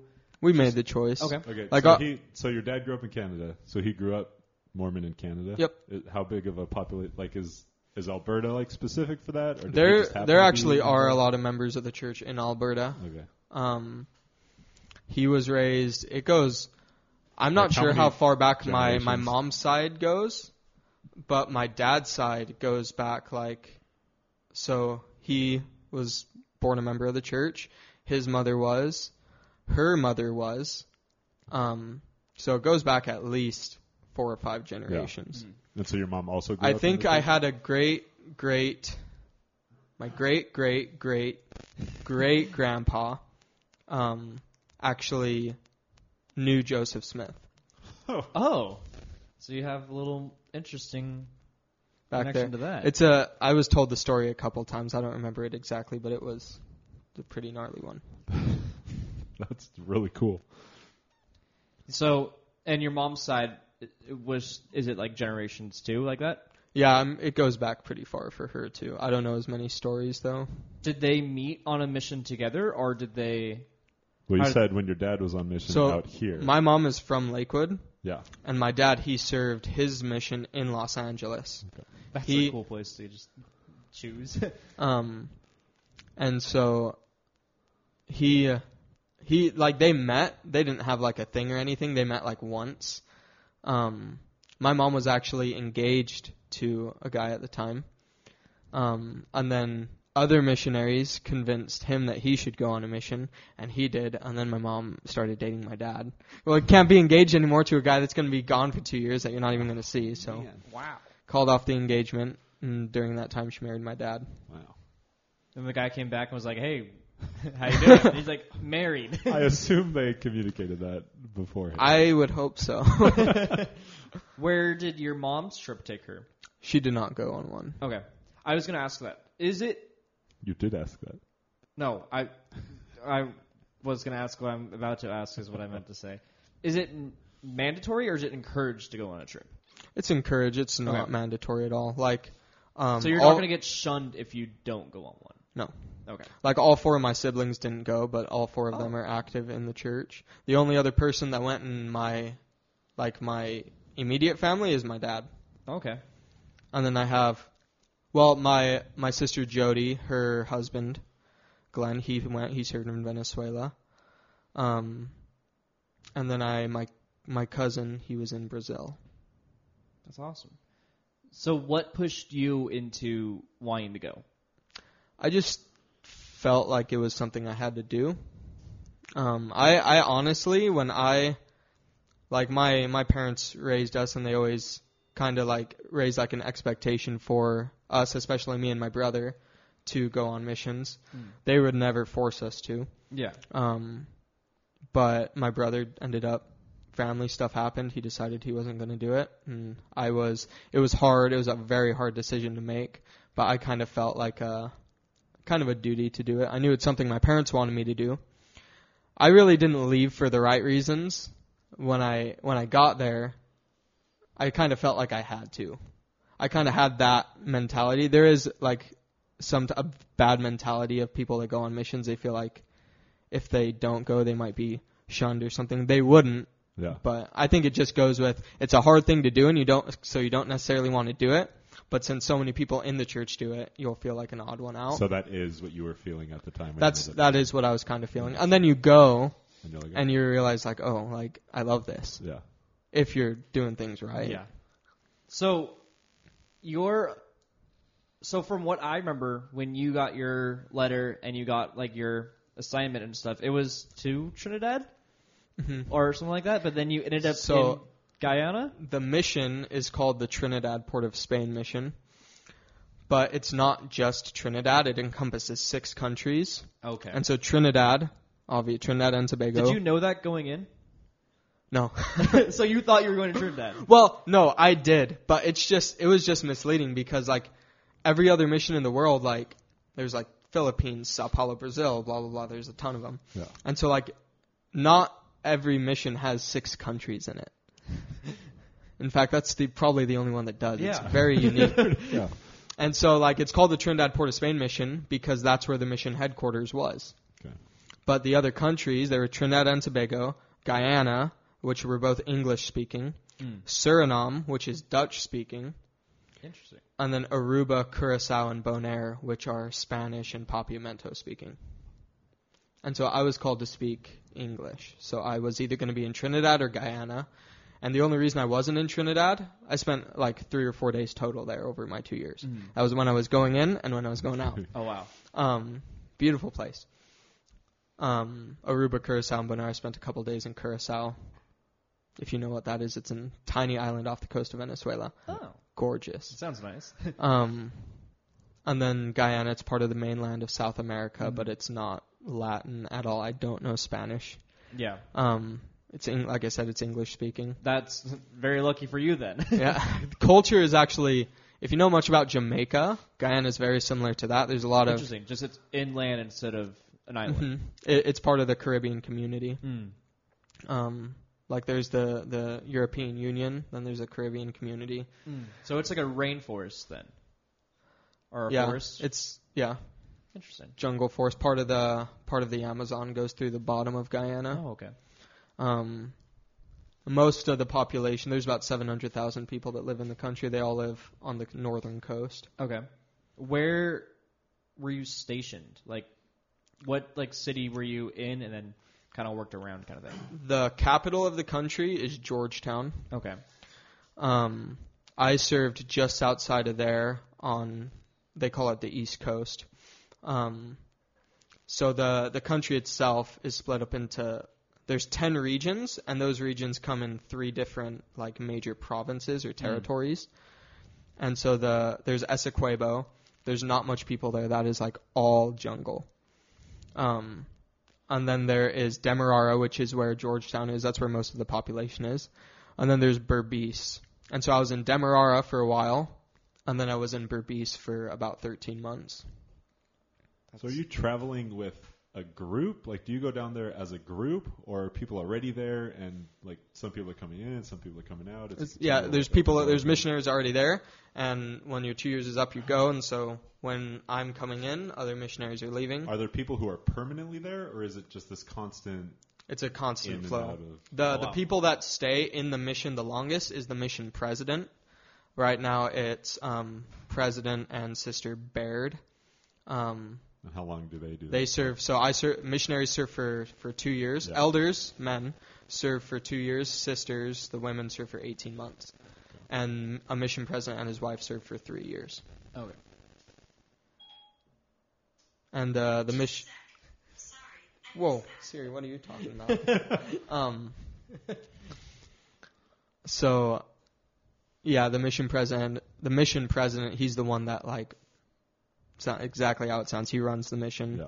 He's the one that prays to know what the missionary should be doing, how they should be teaching, what they should be focusing mm. on. So what was your main thing that you did? Like, well, what was an everyday thing that you, like, did you go out and talk to people every day? Did you go build houses every day? Like, what was the main thing you did? We did do a lot of service. Like I had helped people build their little shack houses. Very poor country. Yeah. Um, and but the main thing is we went and we taught the gospel of Jesus Christ. So, would you go to schools and do it? Like, how would you Go to people's homes. at home? Door So door to door um, in Guyana. So like here you see the the missionaries, um, and they they go knocking on your door. Um, in Guyana, it's just a funny story. So every house has a gate around it, and so you can't just walk in the gate. And so we would go and we would we would yell inside. We'd literally go up, and this is how we do it: just walk up to the gate, inside, and we'd yell that. That's just that's just like what a cultural thing. That's Yep, just that's what just what they do. In Trinidad, in Trinidad, they just go and they say "Good day" out at the gate. And just wait. In Guyana, they say inside. Yep. Sometimes you get people from three, four houses down coming out and looking out. It's not very effective, but they're very scared of white people there. really? Yeah, like they were in historically like, like mistreated and stuff. not or really like that. They're what? just there's just no white people there, so they're like It's "Wha-" just like different. I I had children that had never seen a white person before, and they just like get all like wide eyed at me, like whoa. There's one one missionary there right now. His name's Elder Holman, and so he he has bright red hair. Oh, He's man. ginger, and so people people would get into arguments about whether or not his hair was real. and so it was it, it's primarily um, Africans and Indians, and quite a few Native Americans as well. Interesting. How? How do I? I lost my question. You question. Um, I just want to revisit how does the process work of like where you get chosen to go? Like, do you do you apply? What is that whole process? There's like, of a whole application process. Where, like there's all kinds of medical records you have to go and do, Yeah. um, dental stuff, everything. Um, and you dis you don't decide exactly where you go. Um, the leaders of the church they do that after they Do you pick like preferences? Do you have yeah, you. any? So there, there's preferences. Like you can tell them like whether or not you want to leave the country. You can tell them whether or not you want to learn a different language. Okay. And I had that. I wanted to leave the country and I wanted to learn a different language. so Um, was so like Guyana, Guyana. Guyana. Why Guyana? That's like a French. That's fine. I've made Yeah. that same Guyana. That's the- mistake. So There's was the- that? I mean, so you got to leave the country and it sounded like you were in a really cool area. But the language thing was that like disappointing, or were you like, well, at least I get to be comfortable and deal with this? And I I was a little sad. J- not like upset. I was just like, man, I wanted to do that. yeah, Um, although you go to Guyana and the way they speak English is completely different than the way they speak English here, so it's almost like learning a different language. It's like a Creolese English. So like instead of saying like, "Oh, what's going on?" they say "Wagwan." okay, Interesting. Yeah, that is its own. It language. takes a couple months to get used to, and then you just your ears get attuned to it. I'd be like, bless you? Like, what? Instead of saying what happened, they say "wum." Interesting. They just they just mm, So, like, they have their words own dialect within the English language. They're English based, but they have their own kind of. It's a very broken slurs in a English. Yeah, hardcore slurs, slang, all that. Did you remember your question? No. so, how many people would come in and out at a time? So, like, were, did you have a partner coming in with you, or did you just come in and then they sent There someone were- out? So there were elders that came in at the same time as me, Mhm. and we left at the same time. Um, but like we have different companions as we go. The way that the mission life works a little bit is in six week periods called transfers. And so like you're put in an area for, for one transfer for six weeks and every six weeks you get a call and they tell you you and your companion whether or not you're going to be staying or whether or not one of you is going to be leaving. Hmm. And so like the whole time I was there, my the missionary who trained me, he was from Tampico, Mexico. His name was Elder Garcia. Um, and funny enough, the the missionary that I finished with, he was my last companion before I went home. He just got home a couple weeks ago. His name is Elder Garcia too, but he's from uh, Northern Carolina. Um, Nice. and so over the course of the two years, I had 14 different companions, Okay. That you're spending six weeks. at a Mhm, six time. week periods with. And Some with some are longer than others. Like there were a couple elders that I spent 12 weeks, two transfers, 12 weeks with. And so then you did everything with them, or were they like? So were they like the mentors for you? Were they you like shadow them in a way, or how did that work? Your your trainer you kind of shadow because he's Okay. gonna he's gonna understand the people better. Yeah. He's gonna know how to do missionary work better. Um, so you shadow him a little bit, and he like he's called your trainer. He's training you on Mhm. what to do. Um, and then like there's a, there's a a missionary handbook. It's this white little handbook. I should have brought it. Um, I was hoping. it's like a little like guideline and rule book that we have. Like com- like elders are supposed, not just elders, missionaries are supposed to stay together, stay with your companion at all times, always stay within sight and hearing to protect yourself, kind of, because there's been a lot of false Yeah. accusations against missionaries and all that, and just like if one of you's alone and you're being stupid, Yeah.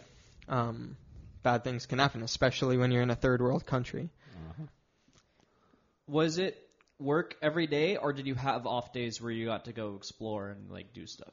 every Monday was we call it P day, preparation day. Um, and that was our day. That was when we would email home. They actually changed it um, a couple months before I left, where we used to just have to email home, and then on Christmas and Mother's Day you could Skype and call. Um, now you can you can make a actual phone call every week. Um, so I, since I was about to go home, I didn't really call every week. I was like, whatever. Yeah. I've been emailing for almost two years now. You can go Got another rhythm. couple months. Um, so every every Monday from the morning until 6 p.m., um, you can do whatever you want. Explore. That's like how we prepare for the like do laundry, go grocery shopping, and all that, and like do activities, hang out with other missionaries, go and have fun. That's cool. Um, So big picture. Zoom out a little bit. yes. what is is there like a a purpose a, there's obviously a purpose. What is the purpose? How did the idea of like within the church this two year missions thing like what? So I there's actually a purpose that for the purpose that missionaries for the church for that you like they ask that us to memorize okay. a purpose, and we we we recited a lot to just help remind ourselves why we're there and what we're doing. like a general one that's within Mhm. the entire church not just like one Like for for the missionaries, like Okay. why like why missionaries, and I still haven't memorized. Hopefully, I haven't said it since I've been home. Um, but do you dare test yourself their I'm gonna do it now. Their purpose is to invite others to come unto Christ by helping them receive the restored gospel through faith in Jesus Christ and His atonement, repentance, baptism, receiving the gift of the Holy Ghost, and enduring to the end. hey he did it Yeah, I did it. Way to I'm kind of impressed with my. I haven't said it in a few months. well done Um, and so that first part is really the biggest one.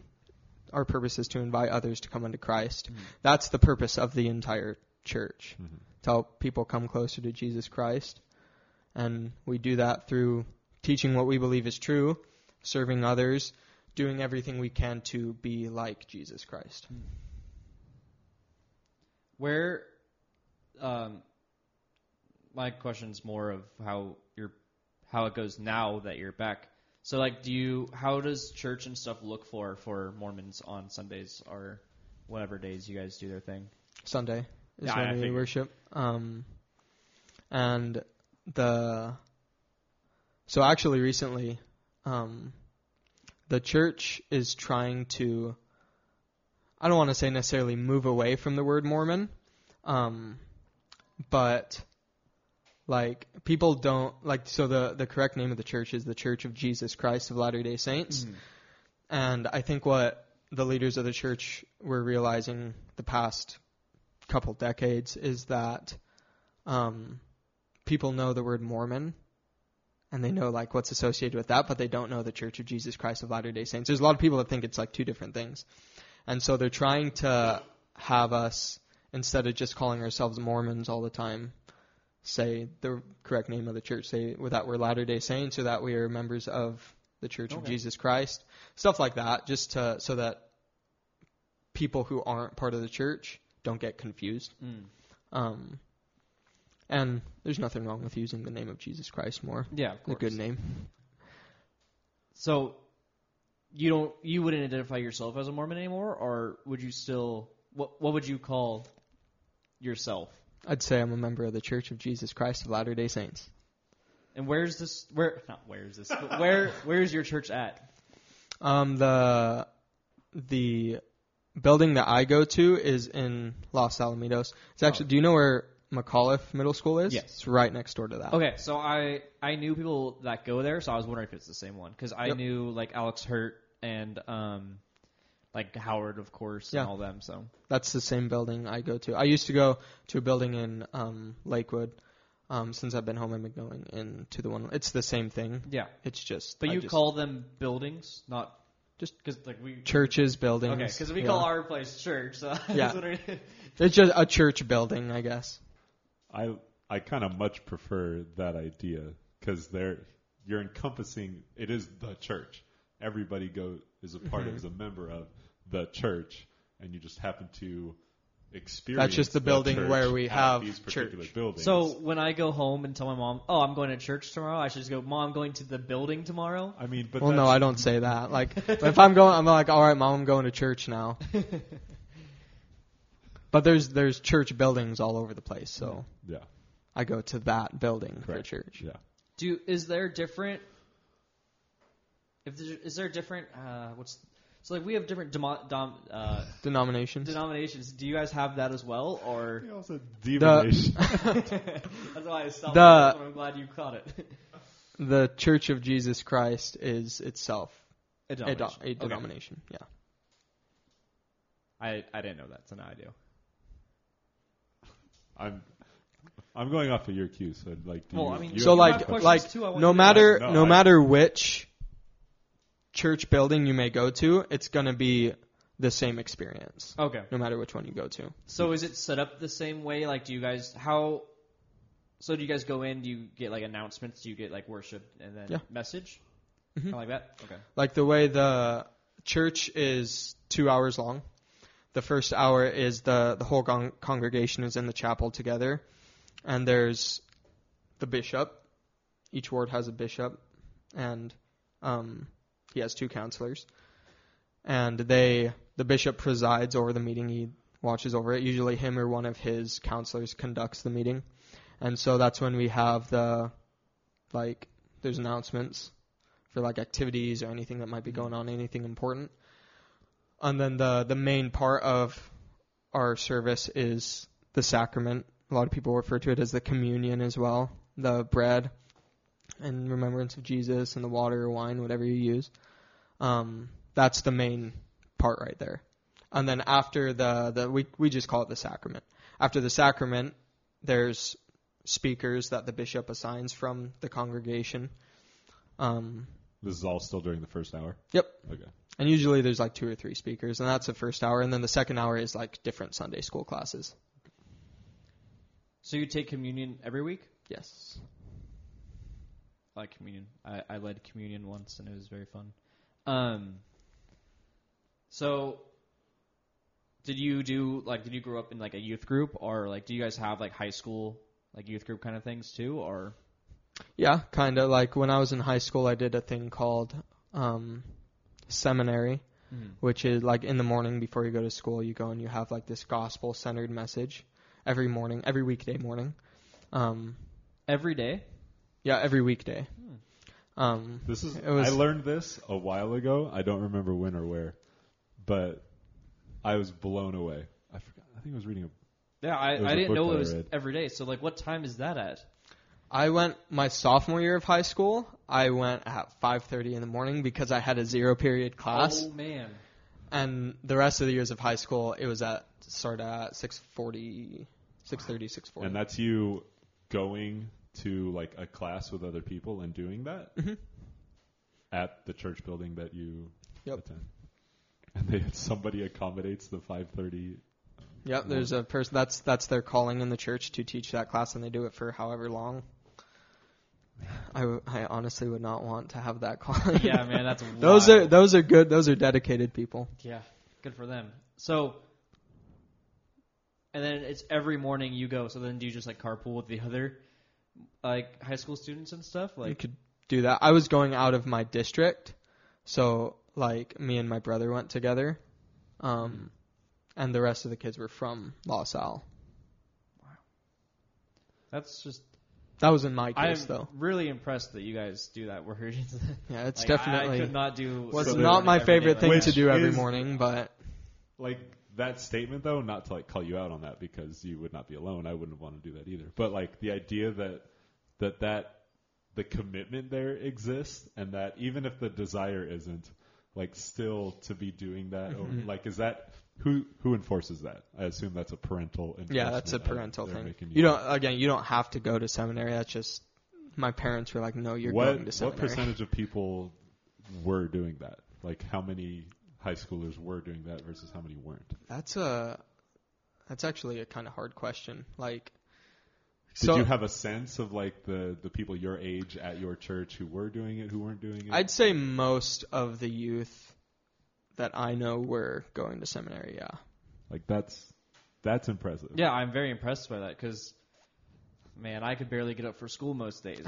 you got up an hour earlier most of the time. So is the leader in charge of that curriculum? Is it the same curriculum for everybody? Like how does that work? Like what are you going through? Is it up to the leader to say we're going to do a series on this or we're going to go through this book or like what what did that look like? Every so like the church has like a worldwide curriculum that's used for it that the church across the world does every year.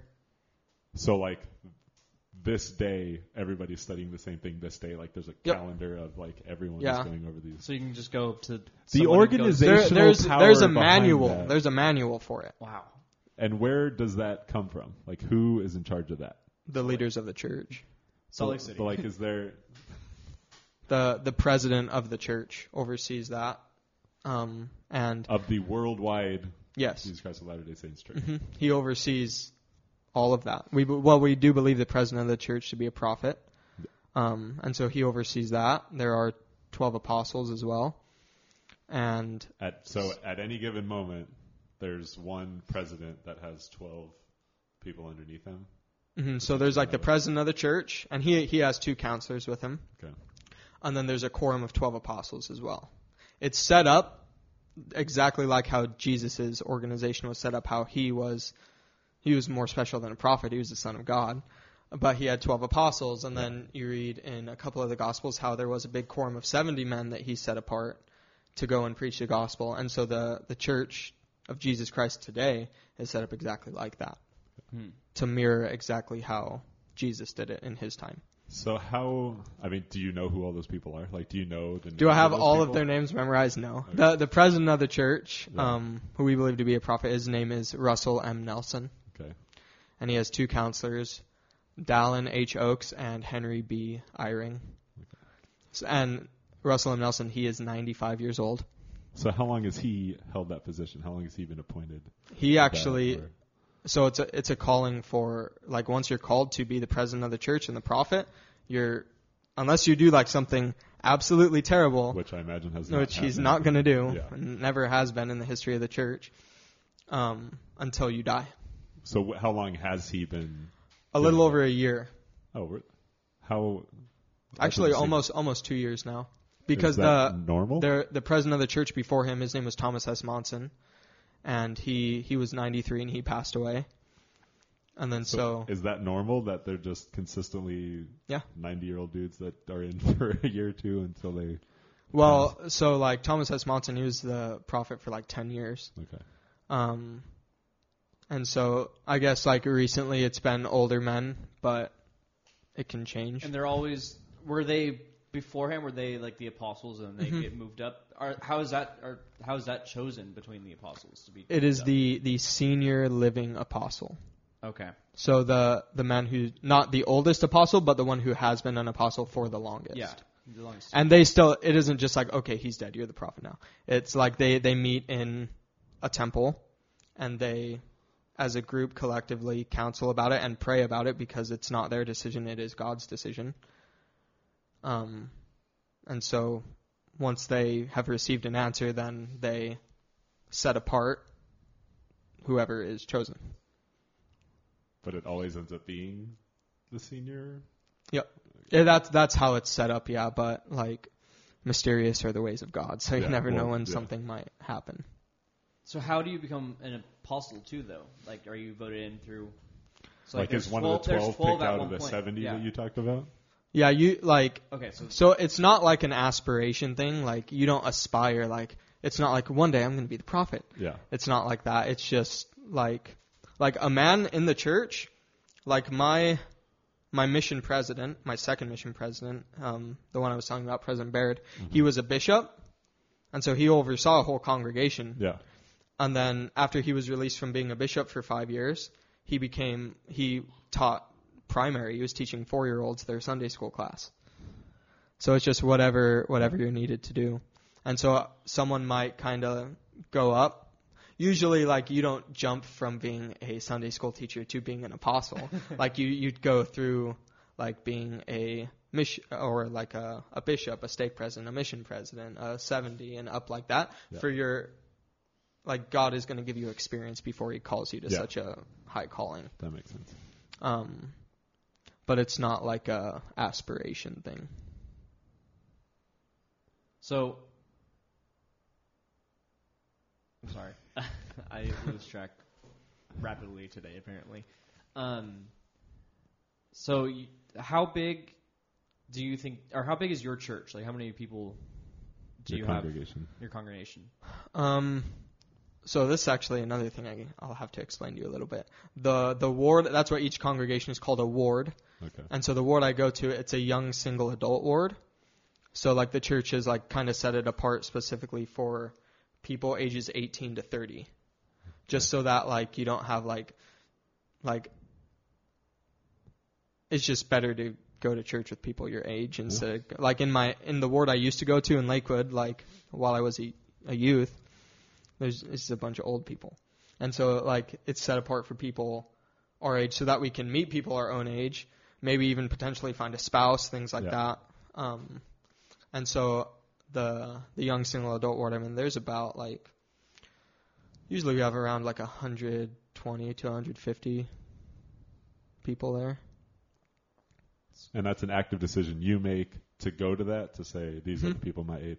If, Yep. But it's up to you to choose. Yeah, which it's up to you. You can go to church wherever you want. But it And just then you have- They do encourage you though, like okay, like you're you're you're 20 years old, you should be You should going be, to yeah. to to this ward, to this young so single adult ward. Uh, it being more of a young adult kind of atmosphere, is it the messages are they more targeted to you guys, or not really targeted, but are they more put in perception for you guys, or is it still a message given throughout the entire community? I'd again like the curriculum is the same, but like when you're being taught by someone who is your age, it is kind of set up like for you. question I had, It's it's received better, Yeah. I guess. and that was another question I was asking. How how is it chosen that who's the leader of that?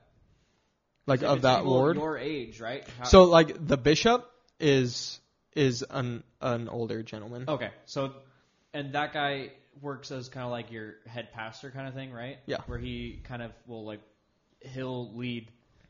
He he presides over that congregation of young adults. And so like even like my my dad is one is one of his counselors. Okay. So my dad goes to that ward. It's almost like it's a normal ward for me because usually you wouldn't go with your whole family because different age groups, like your Yeah. parents would be going to a normal ward while you would be going to the young single adult ward. But both my parents have callings in that ward. My dad's a counselor to the bishop. My mom is an advisor for the women in the ward. So my mom and dad go. My brother's my age, so he goes. That's fun. My my sister, she's 29, so she goes. Mm. And then my two old my two oldest sisters that are married, they go to different wards, like in Bellflower and in wherever Norwalk. But again, every ward is doing the same curriculum Yep. worldwide. Every Mhm. meeting, they all. That's crazy. That's Right. insane organization. I'm Yeah. very impressed by. Mm, yeah. Right now, for this year, the curriculum is on the New Testament. So is that just working through the New Testament, like one book at a time, or is there like Yeah, like they're that. just pulling? like like each week is like a different set of chapters in the New Testament Yeah. that slowly goes through. Okay. Right now, it's like Philippians. I was reading Philippians one and two this morning, actually. Nice.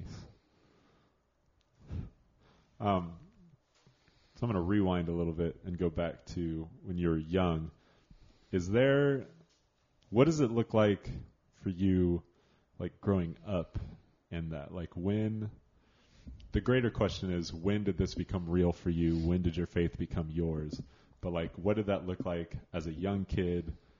Being involved in this, being a member of the church, watching, having your parents do this, and influencing you to hmm what did it look like for you to mature and grow into your own person and your own faith and like make that decision Really, like when I was, when I w- like I always wanted to go because my whole family went. Yeah.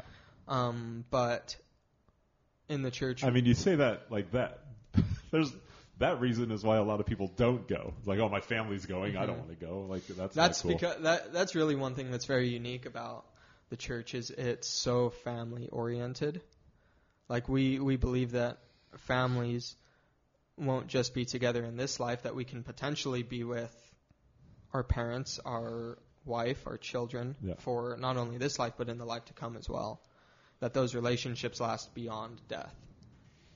And so that's a family is huge in the church. We're all children of God, we're all part of his family. And so our families in this life is like a taste of what what God wants for us, God's love for us. but you're raised in a way your your family is communicating it in a way that makes it desirable that you want that Yes. because that's the difference is there are a lot of mm-hmm. families in other denominations that are Or like I don't want to do this because the rest of my family's doing this. Yeah. So that's Um, that's another thing that is very unique and admirable and impressive about hmm And like when I was eight, I was baptized. Um, that's what we call the age of accountability. That's the age where we kind of begin to be accountable for our sins, for our mistakes. Um, So is that like an automatic thing? Like when you become this age, you do that, or is that usually, if you're you if you're raised in the church, you're more than likely going to be baptized when you're eight. It's still your choice. Yeah. But if you've so been it was raised you with it- actively saying yes, I feel like I'm at this point. Yeah, like I like when I was eight, my parents weren't just like, "All right, you're getting baptized now." Like I was asked, like, Okay. "Do you want to be baptized?" and you understood what that meant at that time. As well as an eight-year-old could. Yeah. I mean, yeah. Um, but yeah. But like even, um, my girlfriend, I met, I just met her a few weeks ago. She was she was baptized and joined the church, um, a month ago, Mm. and so I met her, like a week or two after that. So she started attending.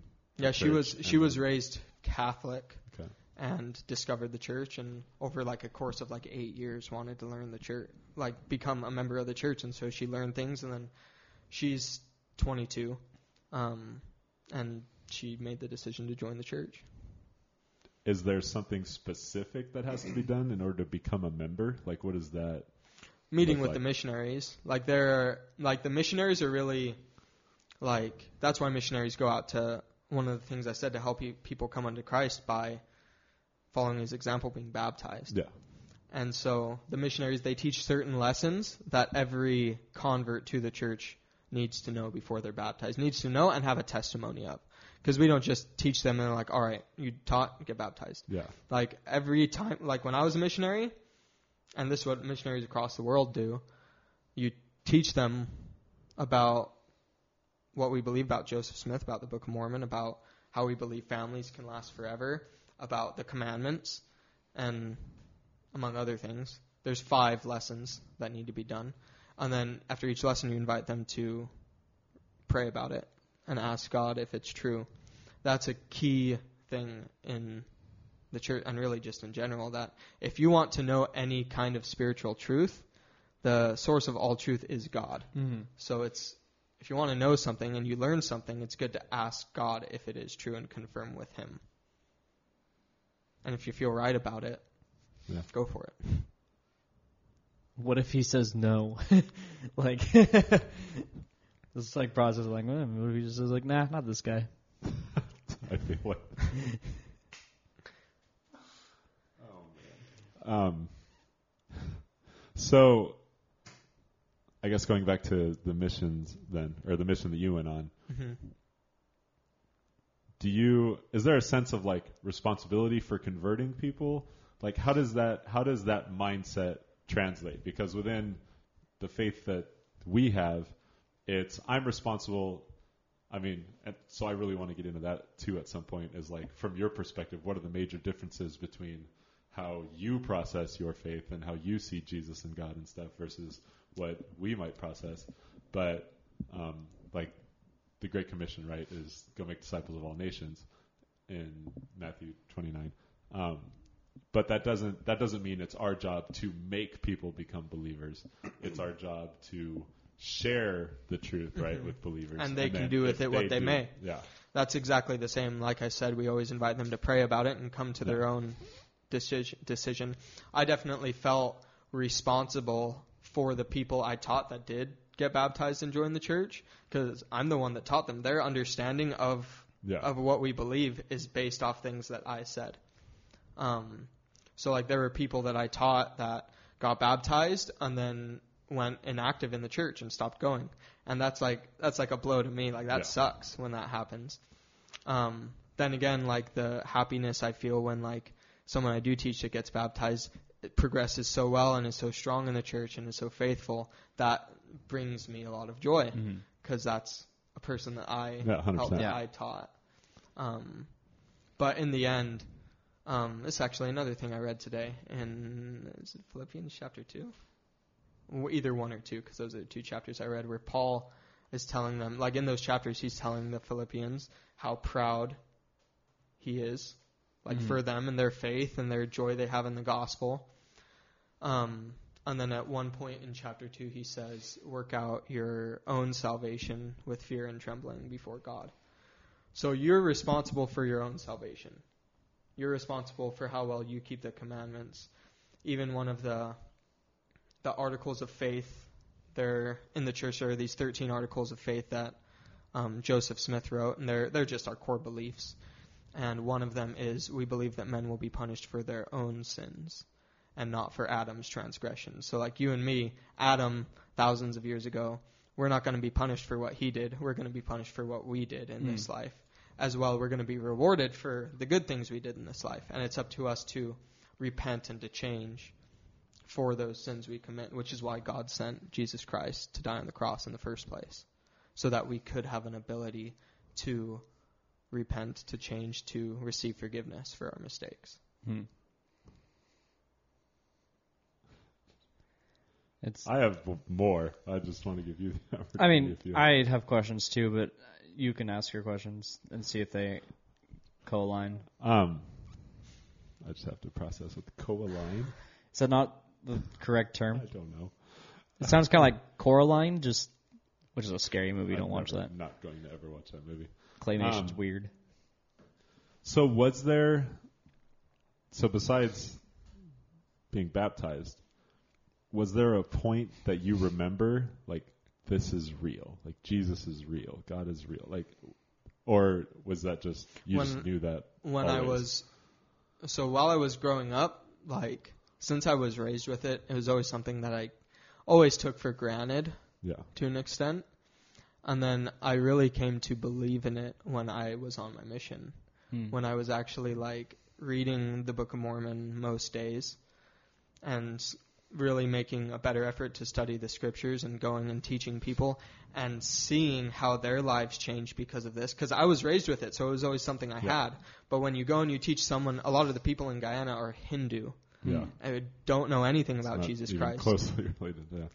And so you go and you teach them about Jesus Christ and you teach them what we believe and they start reading more in the Bible and in the Book of Mormon and they learn these things and you see how their life changes and how much happier they become. Seeing that in hundreds of people, Yeah. that is how I came to know it was true. Like obviously like Christ came if someone's life can change this much and they can gain this much happiness. There was specifically a guy I taught um his name was Hans Raj. Um, his nickname was Boise. Um, he's a wonderful man. He was in his late 60s. He was Hindu. Um, me and my companion, I had been out on my mission for like four or five months at this point. And we met him just one night at his house. And we were just like, hey, and we gave him a little pamphlet about what we believe in. Like, can we come teach you more about this? He was like, yeah, sure. And so the first couple times we taught him, like he just seemed like these, not like a sad guy, but he never smiled. He was always just like frown, like expressionless on his face. And then we taught him about the Book of Mormon, and he started reading in the Book of Mormon, and he started to develop faith in Jesus Christ. And like it went from like, wow, this guy never smiles to wow, this guy never stops smiling. And you could just see like the light come into his life and him have greater happiness when he started coming to church, I'm pretty sure to this day still he gets to church like 45 minutes before anyone else does, and he helps set up the chairs and everything. Um, that was a very specific moment with him where I, you could just see like a switch went off. Um, so it was seeing those things that helped me to come to know it was true. So as you reflect on that, like what is that? How do you feel about that? That you spent your whole life, you know, shaped one way and learning one way and Mhm. doing all this, and then all of a sudden your entire outlook on it is all of a sudden like it's different now. You, de- I definitely felt bad because I was like, wow, I've had this my whole life and I've not done like as nearly as much as I should have with it. Yeah. Um, that's why I'm grateful for the perspective that it gave me. Um, so it was just a nice reminder. Maybe a little bit of chastisement was there from God to me, like, okay, you need to appreciate this whole thing more, Blake. Um, I'm grateful for it, for sure.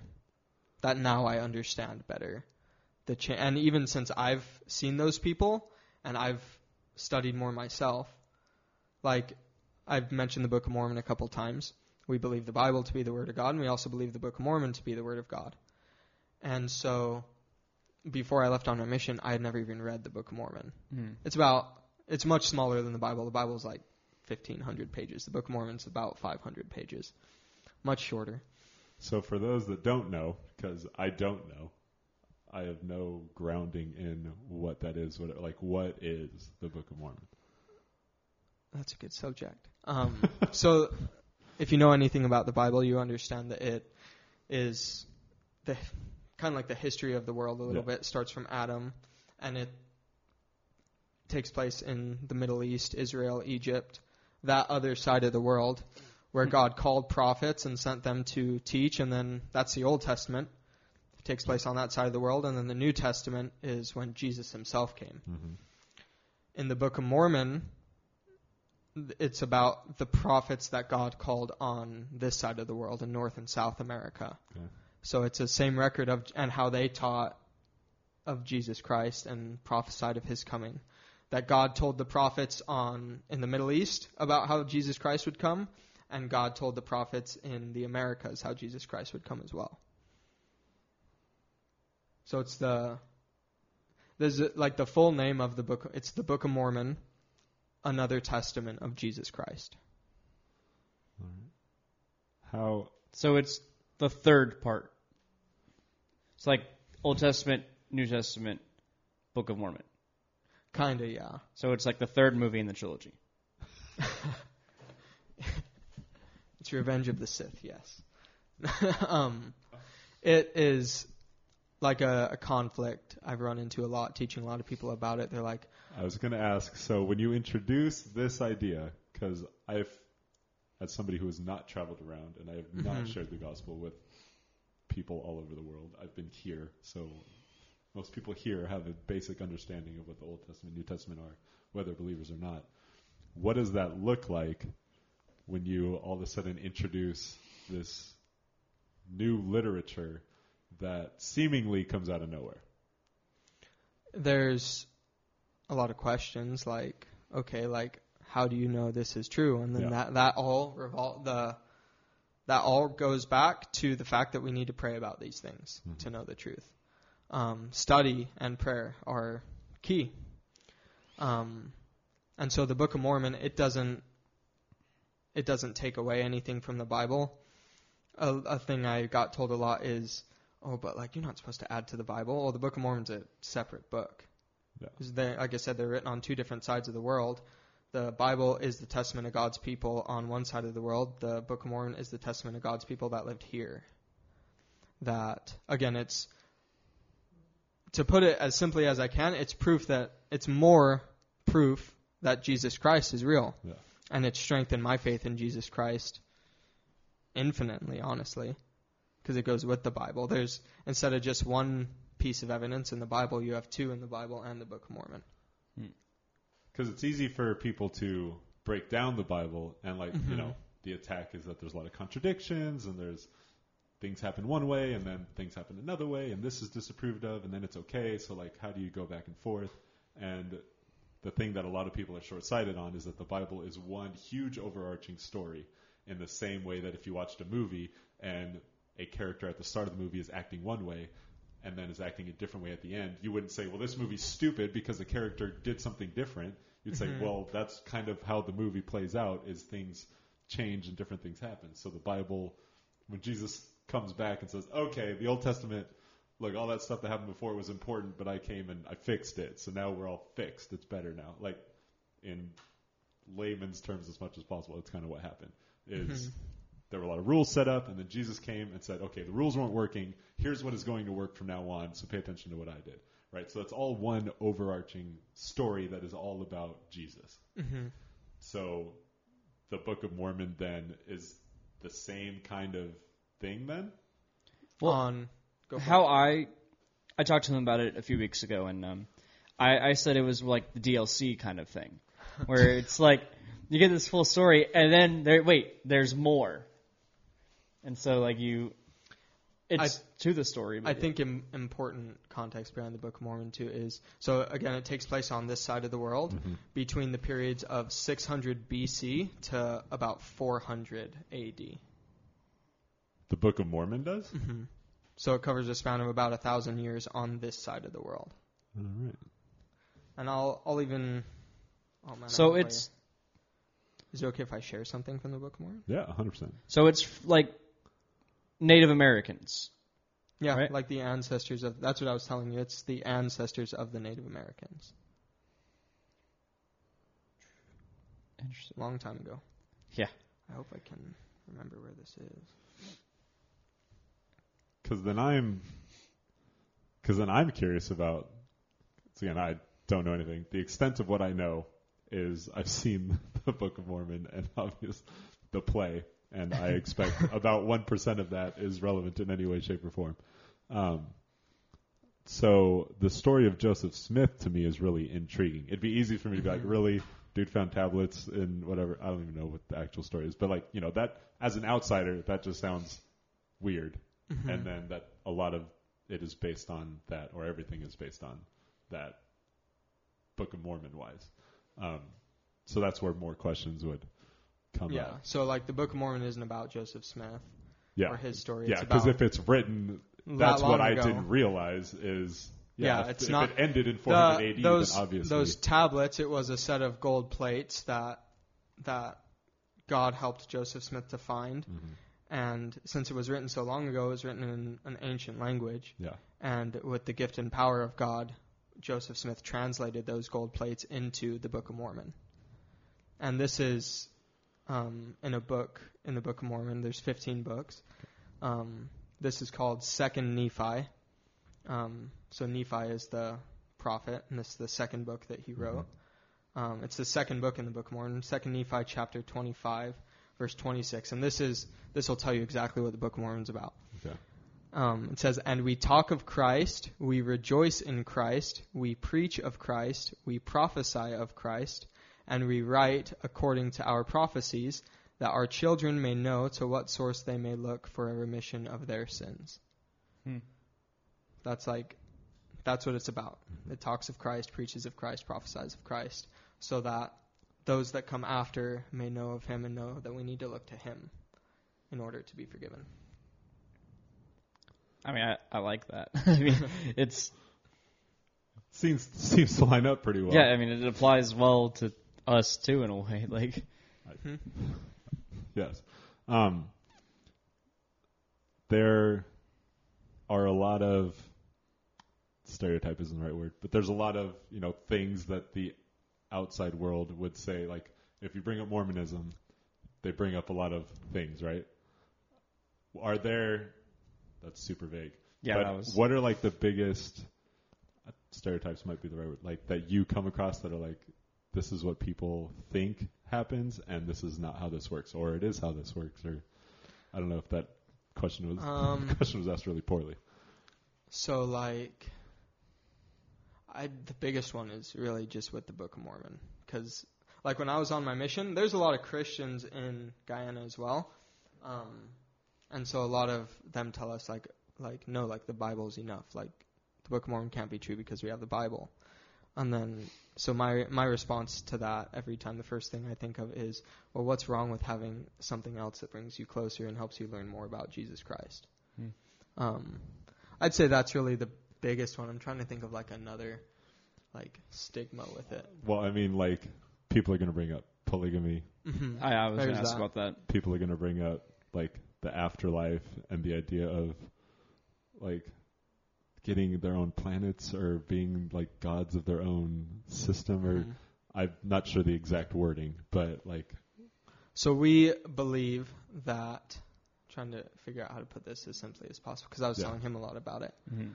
Um, that that God is our literally our Father. He's the Father of our spirits. That we lived with Him before we came to Earth, and that we and that He created this plan for us to come to Earth to gain bodies, to have this mortal experience, so that we could grow and progress, and that after this life, we can we have the potential to inherit everything that God has, that He is a father that wants to give His children everything, just like how fathers in this life want their children to have everything. okay. But it's not like, oh, you're a God over this specific planet. No. No. So what is that? Essentially, we believe that we can live with and be like Heavenly Father and Jesus Christ. So what does if you had to describe what you thought the afterlife looked like, what eternity with God after you pass here, what that looks like, what how would you describe that? Um, I mean, and that's probably going to be different for each individual, right? Because everybody kind of has their Well, own understanding of things. Or my- is there something that is kind of my family I have now would be there, okay? and my family of the future would be there as well. Yeah, Um, like I was talking about earlier, we do believe in families are forever. That we do have the potential to be with our sisters, brothers, mothers, fathers, for not only for this life but forever as well. That the relationships we make here can last, and will last beyond death.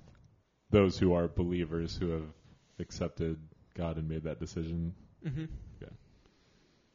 Like obviously, someone who, let's say there's a person who was raised in the church, and they left the church and they started disobeying God's commandments.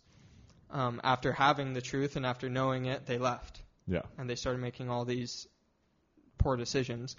That's the kind of person that, for example, wouldn't be living with God because no unclean thing can live in God's presence. And that's where Jesus Christ really comes in because we do know that no matter where you go, no matter where you've been, God cares a lot more about where you're going.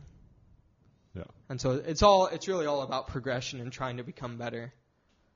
And if you do that, if you do everything you can in this life, and will never be perfect in this life. true. The only perfect man was Jesus. Yeah. And if if only perfect people could live with God, then the only person living with God would be the only person who could go to heaven would be Jesus. Yeah, Um, and so we believe that again. That's why Jesus Christ came. That if we do everything we can in this life, Jesus Christ will take care of the rest. which is really most of it because we are puny beings. True. So like one of the things that is I wouldn't even say like a stereotype, but it's brought up that um like that polygamy is a thing. Like how like that isn't a thing that you guys actually like preach for and stuff, correct? No, we don't preach that polygamy is okay. Because like I, I will I will have one wife. Thank you very much. I because like I know from like the shows and stuff that make like polygamists like more fan like they put them on shows and stuff. They are Mhm. normally Mormon and they normally That's like a um like a reformed Church of Jesus Christ of Latter-day Saints Mhm. that um that today still practices it because I, I wouldn't sugarcoat it. There was a point in church early in church history where they did practice what they refer to as plural marriage, synonymous with polygamy. Yeah.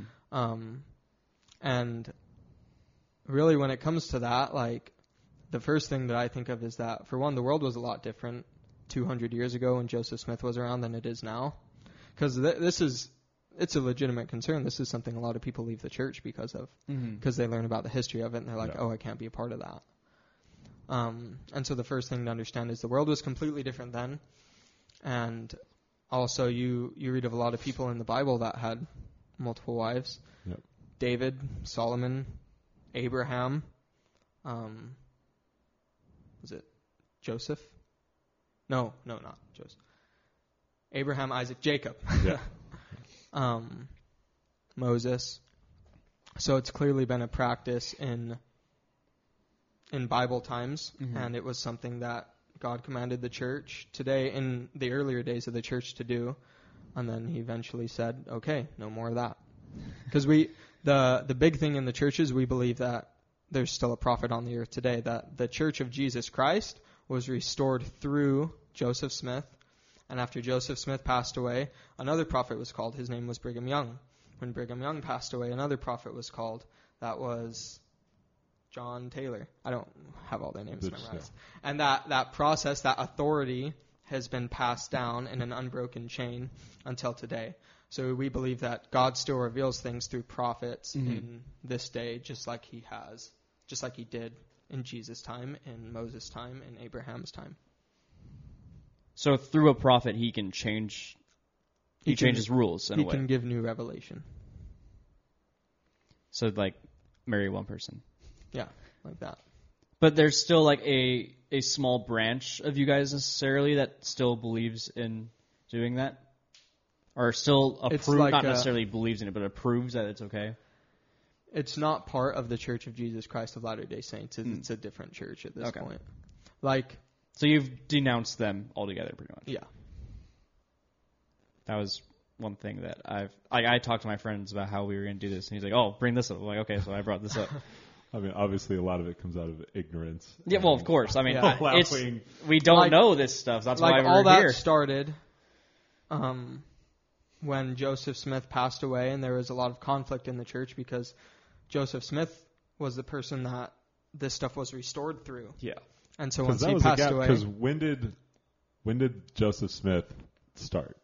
Like when did the discovery? or- 1820 is when he is when God and Jesus Christ revealed themselves to him. So in the Book of Mormon, so you said that ended in 400 AD. It was 600. Yeah, about 400 AD is when the book So like that time. So there's a gap then in the time period there Mhm, from, from- 400, at Yep. least over here, from 400 to 1800. In the same way, there is a gap between the last book of the Old Testament and Jesus. Yep. So those are like okay. there's a pause, a time of darkness, Yeah. a time when the heavens were closed because of the wickedness of the world. Hmm. Like, like for example, like all of Jesus' apo- like after Jesus was persecuted and killed, his apostles were sought after. You read how Paul was martyred, Peter was martyred, all of them were. You'd have James was beheaded. Yeah. Um, and so in times of wicked, it's hard for if if God's going to be calling prophets and apostles, and the people are just going to keep killing them. There's going to be a time where God has to wait Yeah. where his the people of the world, his children, aren't going to be trying to kill the Mm. prophet because the prophet's a child of God too. So God isn't particularly happy when they are killed. Specifically in the case of Jesus Christ, um, I'm sure he was specifically upset about that. Um, Despite knowing it's going to happen. yeah, despite knowing it, it's still mad about it. that's one thing. This is just something I find interesting. It doesn't really have to do with the No, church. it's fine. Um, one thing that bothered me is when I meet people that tell me like, "Oh, like if God's real, if Jesus is real, why do they let all these terrible things happen?" Mhm. And they always reference 9/11 and all these terrorist Yep. acts and all that. Yep. And there was there's a really good book. It's called Jesus the Christ. It was written by a man named James E. Talmage. He was one of the apostles in the church a hundred years ago. In 1912, he wrote this book.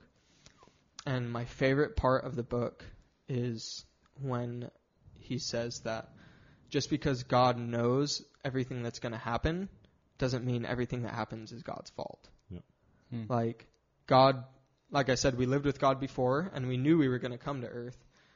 God didn't want to take away our ability to choose. We have our own decisions to make. And so if one person's poor decision leads to someone else's suffering, which sadly happens a lot, you need to understand that, again, that's why Jesus Christ came. To that, there's going to be a judgment day, Yep. and all those people that did terrible things will be judged, and everything will hang in the balance for them. Um, there's actually something else I'd like to read. This is something that um, Joseph Smith actually wrote, and it is my favorite scripture. Um, So he has. So when There- you say it's your favorite scripture, there, there is scripture that Joseph Smith wrote as well. that's included in the Book of Mormon, or it's, a, separate, book called the Doctrine and Covenants. but it's but it's seen and accepted and included as scripture within the churches. Mm-hmm. Yep. Is that the only outside beyond the Book of Mormon, or is There's- there more Another Like book do- called The Pearl of Great Price, um, which was prophet? translations of other records by Joseph Smith. Okay. But the Doctrine and Covenants is oh that's the wrong section. Um, the Doctrine and Covenants is specifically things that happened in Joseph Smith's time, and so uh, to just give context, this is Joseph Smith was the church was being persecuted, and. Joseph Smith was in prison. Um, Figures. and this is something he wrote to the members of the church while he was in prison, if I'm not mistaken. Yeah, he was in prison. This is just part of it. Yeah. Um, it's a it's still kind of long, but I love it. Um, it says so. This is a revelation that he received from God. So this is God speaking to Joseph Smith. It says, And if thou shouldst be cast into the pit or into the hands of murderers, and the sentence of death passed upon thee, if thou be cast into the deep, if the billowing surge conspire against thee, if fierce winds become thine enemy, if the heavens gather blackness and all the elements combine to hedge up the way, and above all, if the very jaws of hell shall gape open the mouth wide after thee, know thou, my son, that all these things shall give thee experience and shall be for thy good. The Son of Man, meaning Jesus Christ, the Son of Man hath descended below them all. Art thou greater than he? Therefore hold on thy way, for God shall be with you forever and ever. Um, so just the idea there that, especially the eighth um, verse eight, it says, "The Son of Man, Jesus Christ, hath descended below them all." Jesus Christ has gone below all our sins, below all our problems. He suffered for it all, and since He's been there, He can lift us up. Hmm. Um, and that's just something that is very inspirational to me. That all of the worst possible things can happen. All Yep. the worst evil can go on, and Jesus has already He's encountered been, all of it and, and been through it. more. Yeah. No matter what you go through in this life, it is not anywhere near what Jesus Christ went through in his. Yeah, that's true. Well, we've gone pretty long. Do you have anything else? I have the one last question that I'm going to ask, and then uh, Um, no, I think let's hear your last question. I mean, we could always this conversation could go on for Yeah. multiple hours longer. Um, but and you kind of answered it already earlier, but I just like having the clear Um,